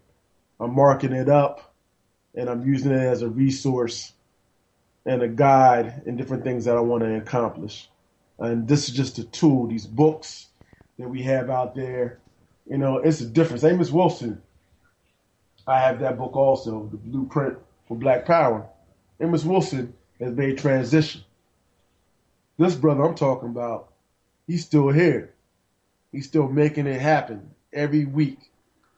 It's articles that he writes in syndicated black newspapers throughout this country. James Clingman. Check out the book, Black Dollars Matter. Teach your dollars how to make more sense. and, and let's take a note from Sister Nataki, and when she when she made the statement during the program earlier, that we need to start sharing information, informing those that don't know, that are ignorant, bringing people up to speed. And it doesn't have to be about us getting paid all the time. It doesn't have to be about, well, if I get this information, then the secret is gone. I'm not going to be the one that has the secret master plan. We need to get rid of those ways of thinking, the vestiges of our oppressors' way of thinking that's been impressed on our mind. We need to change, and uh, we need to do it for our children. If you're doing anything, whether it's individually, you're doing it collective with some people, you need to have a some sort of game plan, and the plan needs to be more than two months, three months. You need to have a vision. Sister Koswa has stated seven generations. These white folks, when they go out here and plan to come in our communities or come in our places where black folks live, let me correct myself. They're not just out eating and drinking one night and deciding, well, we're going to take over. How we doing it? They sit down and plan, organize, come together, and this is not only for them. This is how they want their view of community, living spaces, education, and politics look look like for their children when they're not here. We need to start doing things and thinking about what it is that we're going to be leaving for our children. Even if you have children, or if you don't have children, or even if the children that are not your children, we need to start thinking in this type of way because, as Mama Koswa said, we definitely are at war. Food, water, where you live, your shelter, we're at war. And we're at war with ourselves at times because we don't want to turn off this dog on TV. Sometimes you need to turn off that radio. Sometimes you need to turn off those people that don't mean you no good. That ain't never did nothing for you good. Even in their family. You need to cut we need to start cutting folks off. And stop paying so much attention and giving our energy away to folks that don't mean us good. That's people across the street. That's people that are on the same side of the street.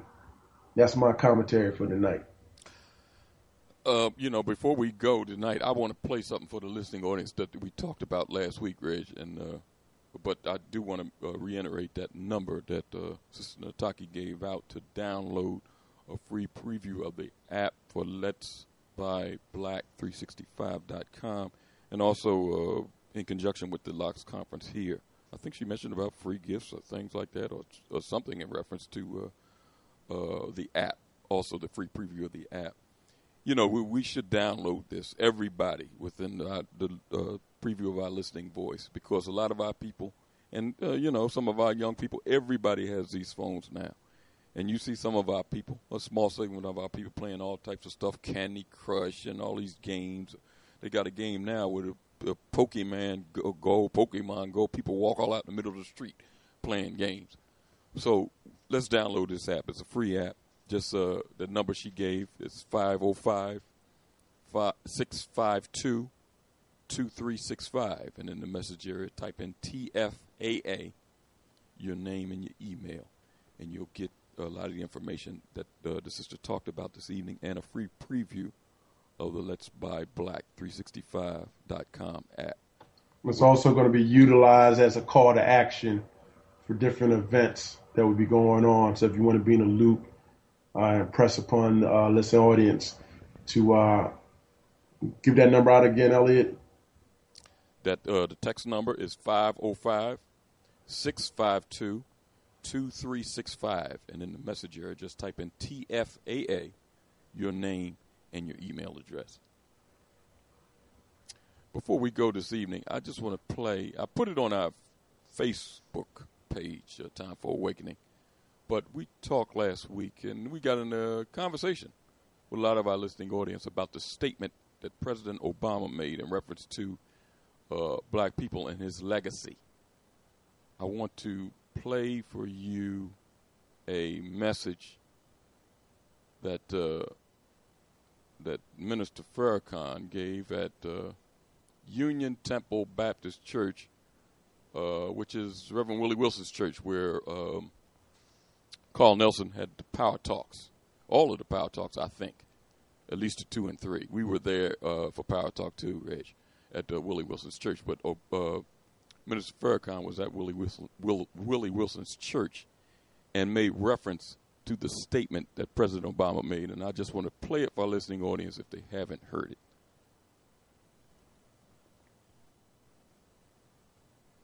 So you Democrats, you've been in that party a long time. Answer me. What did you get?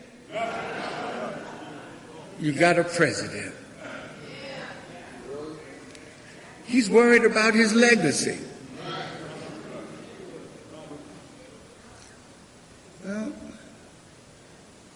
you want Hillary to get in to protect your legacy because Trump said the minute he get in, he's going to reverse the Affordable Care Act because that's your signature achievement. Mm-hmm. To show you how hateful the enemy is, he hates that you achieved what you did achieve. So he said, I'm, going to tear it up when I get in. So he don't want his legacy destroyed. Mr. President, let the man do if he get in what he want. Because he's not destroying your legacy. If your legacy is bound up in an Affordable Care Act that only affects a few million people and they're trying to make it really difficult for those of us who signed up, that's not your legacy. But I just want to tell you, Mr. President, you from Chicago and so am I. I go out in the street with the people. I visited the worst neighborhoods. I talked to the gangs. And while I was out there talking to them, they said, you know, Farrakhan, the president ain't never come. Could you get him to come and look after us? There's your legacy, Mr. President. It's in the street with your suffering people, Mr. President. And if you can't go and see about them, then don't worry about your legacy. Because the white people that you've served so well, they'll preserve your legacy. The hell they will. But you didn't earn your legacy with us. We put you there. You fought for the rights of gay people. You fought for the rights of this people and that people. You fight for Israel. Your people are suffering and dying in the streets. That's where your legacy is. Now you failed to do what should have been done. But it's never too late. You, like Jimmy Carter, can be a better president after you leave the restrictions of your White House and come on back to the hood and start organizing like you did. And with your influence all over the world, let's make a new and better people. And from us, if it's Allah's will, we can make a new and better America. Thank you for listening, and may Allah bless you as I greet you in peace. Assalamu alaikum. I wanted to play that in reference to uh, our conversation last week. Uh, I know we'll be talking about this in the future. Brother Reg, any closing comments on? Uh, I don't know whether you heard it when it was on the, the page. I didn't hear it, but I read that President Obama, when he comes out of office, he's taking his gloves off and he's swinging. Yeah, well, Giving, he's going to give some Chicago right hooks and some left uppercuts. well, it He's remains. gonna, he's gonna he's gonna really do stuff for our folks now that he's out. It That's what re- I read. It remains to be seen. I put a message on the Facebook page in reference to that. It kind of went around, made its He's your he's your president. You voted for him twice. I know you. you Okay. No, I voted for him Right once. there. I did vote for him once. I didn't vote for him the second time, but you know, just so like you say. Just you like. Minister Farrakhan says, you know, time will tell. It, everybody, you know, it, it- let's see what happens. Let's see what happens. It won't surprise me if it's more soup, uh, the same soup warmed over. Let, let But- me uh, let me add, let me put this out there to you. Oh, go right? ahead. He might do a few things, but, you- but don't don't forget with the mortgage flim flam he was doing in Chicago that came out afterwards that was on the back of poor folks Oh yeah. and our Yeah. folks.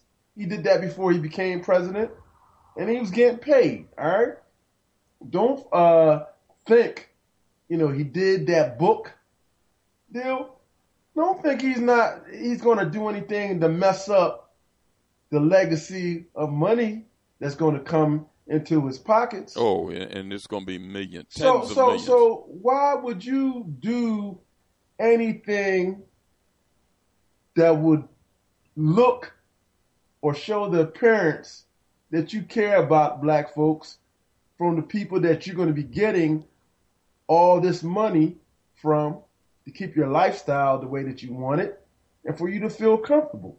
It doesn't make sense to me. yeah, well, he he told you I'm not looking for him to do anything. well, he told you he's going to take the gloves off. He told you that. He might come look for you. yeah, right. Or Ralph. Yeah. Ralph talked about him like a dog. he might be coming out to look for Ralph in Delaware. Yeah, where is he at, uh, Ralph? I, you need to call up. To give him a left hook or a right hook. Or he might be coming to North Carolina to deal with Scotty Reed. Yeah, well, maybe Ralph will appear at the uh, at the live broadcast because I know people want to see him and shake his hand, talk to him, and Reg will be there, so uh, you know the callers could come down and see him and give him a piece of their mind. They hear him talking on the air. It's a chance for you to see him live and give him uh, tell him how you really feel. I want to thank everybody for listening to the program this evening. Lively discussion, as always, and we'll be back next week, Lord willing, to continue on this path towards an awakening. Uh, Lord willing, the next broadcast you hear will be broadcasting from the Locks Conference in Philadelphia. So we'll talk to you then. Peace. If you're driving through the country on a lazy afternoon,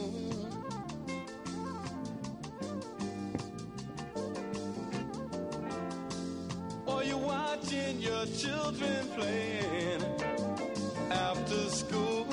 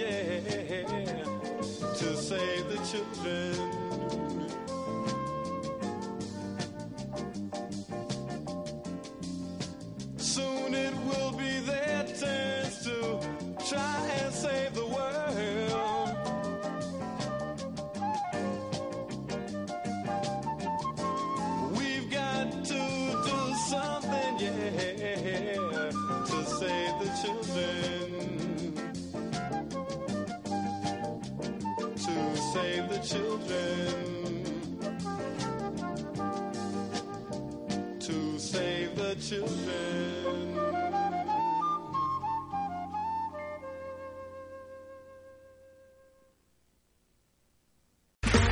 Okay, round two. Name something that's not boring. A laundry? Ooh, a book club. Computer solitaire, huh? Ah, sorry, we were looking for Chumba Casino. That's right. ChumbaCasino.com has over 100 casino style games. Join today and play for free for your chance to redeem some serious prizes. ChumbaCasino.com. No purchase necessary. Full prohibited by law. 18 plus terms and conditions apply. See website for details.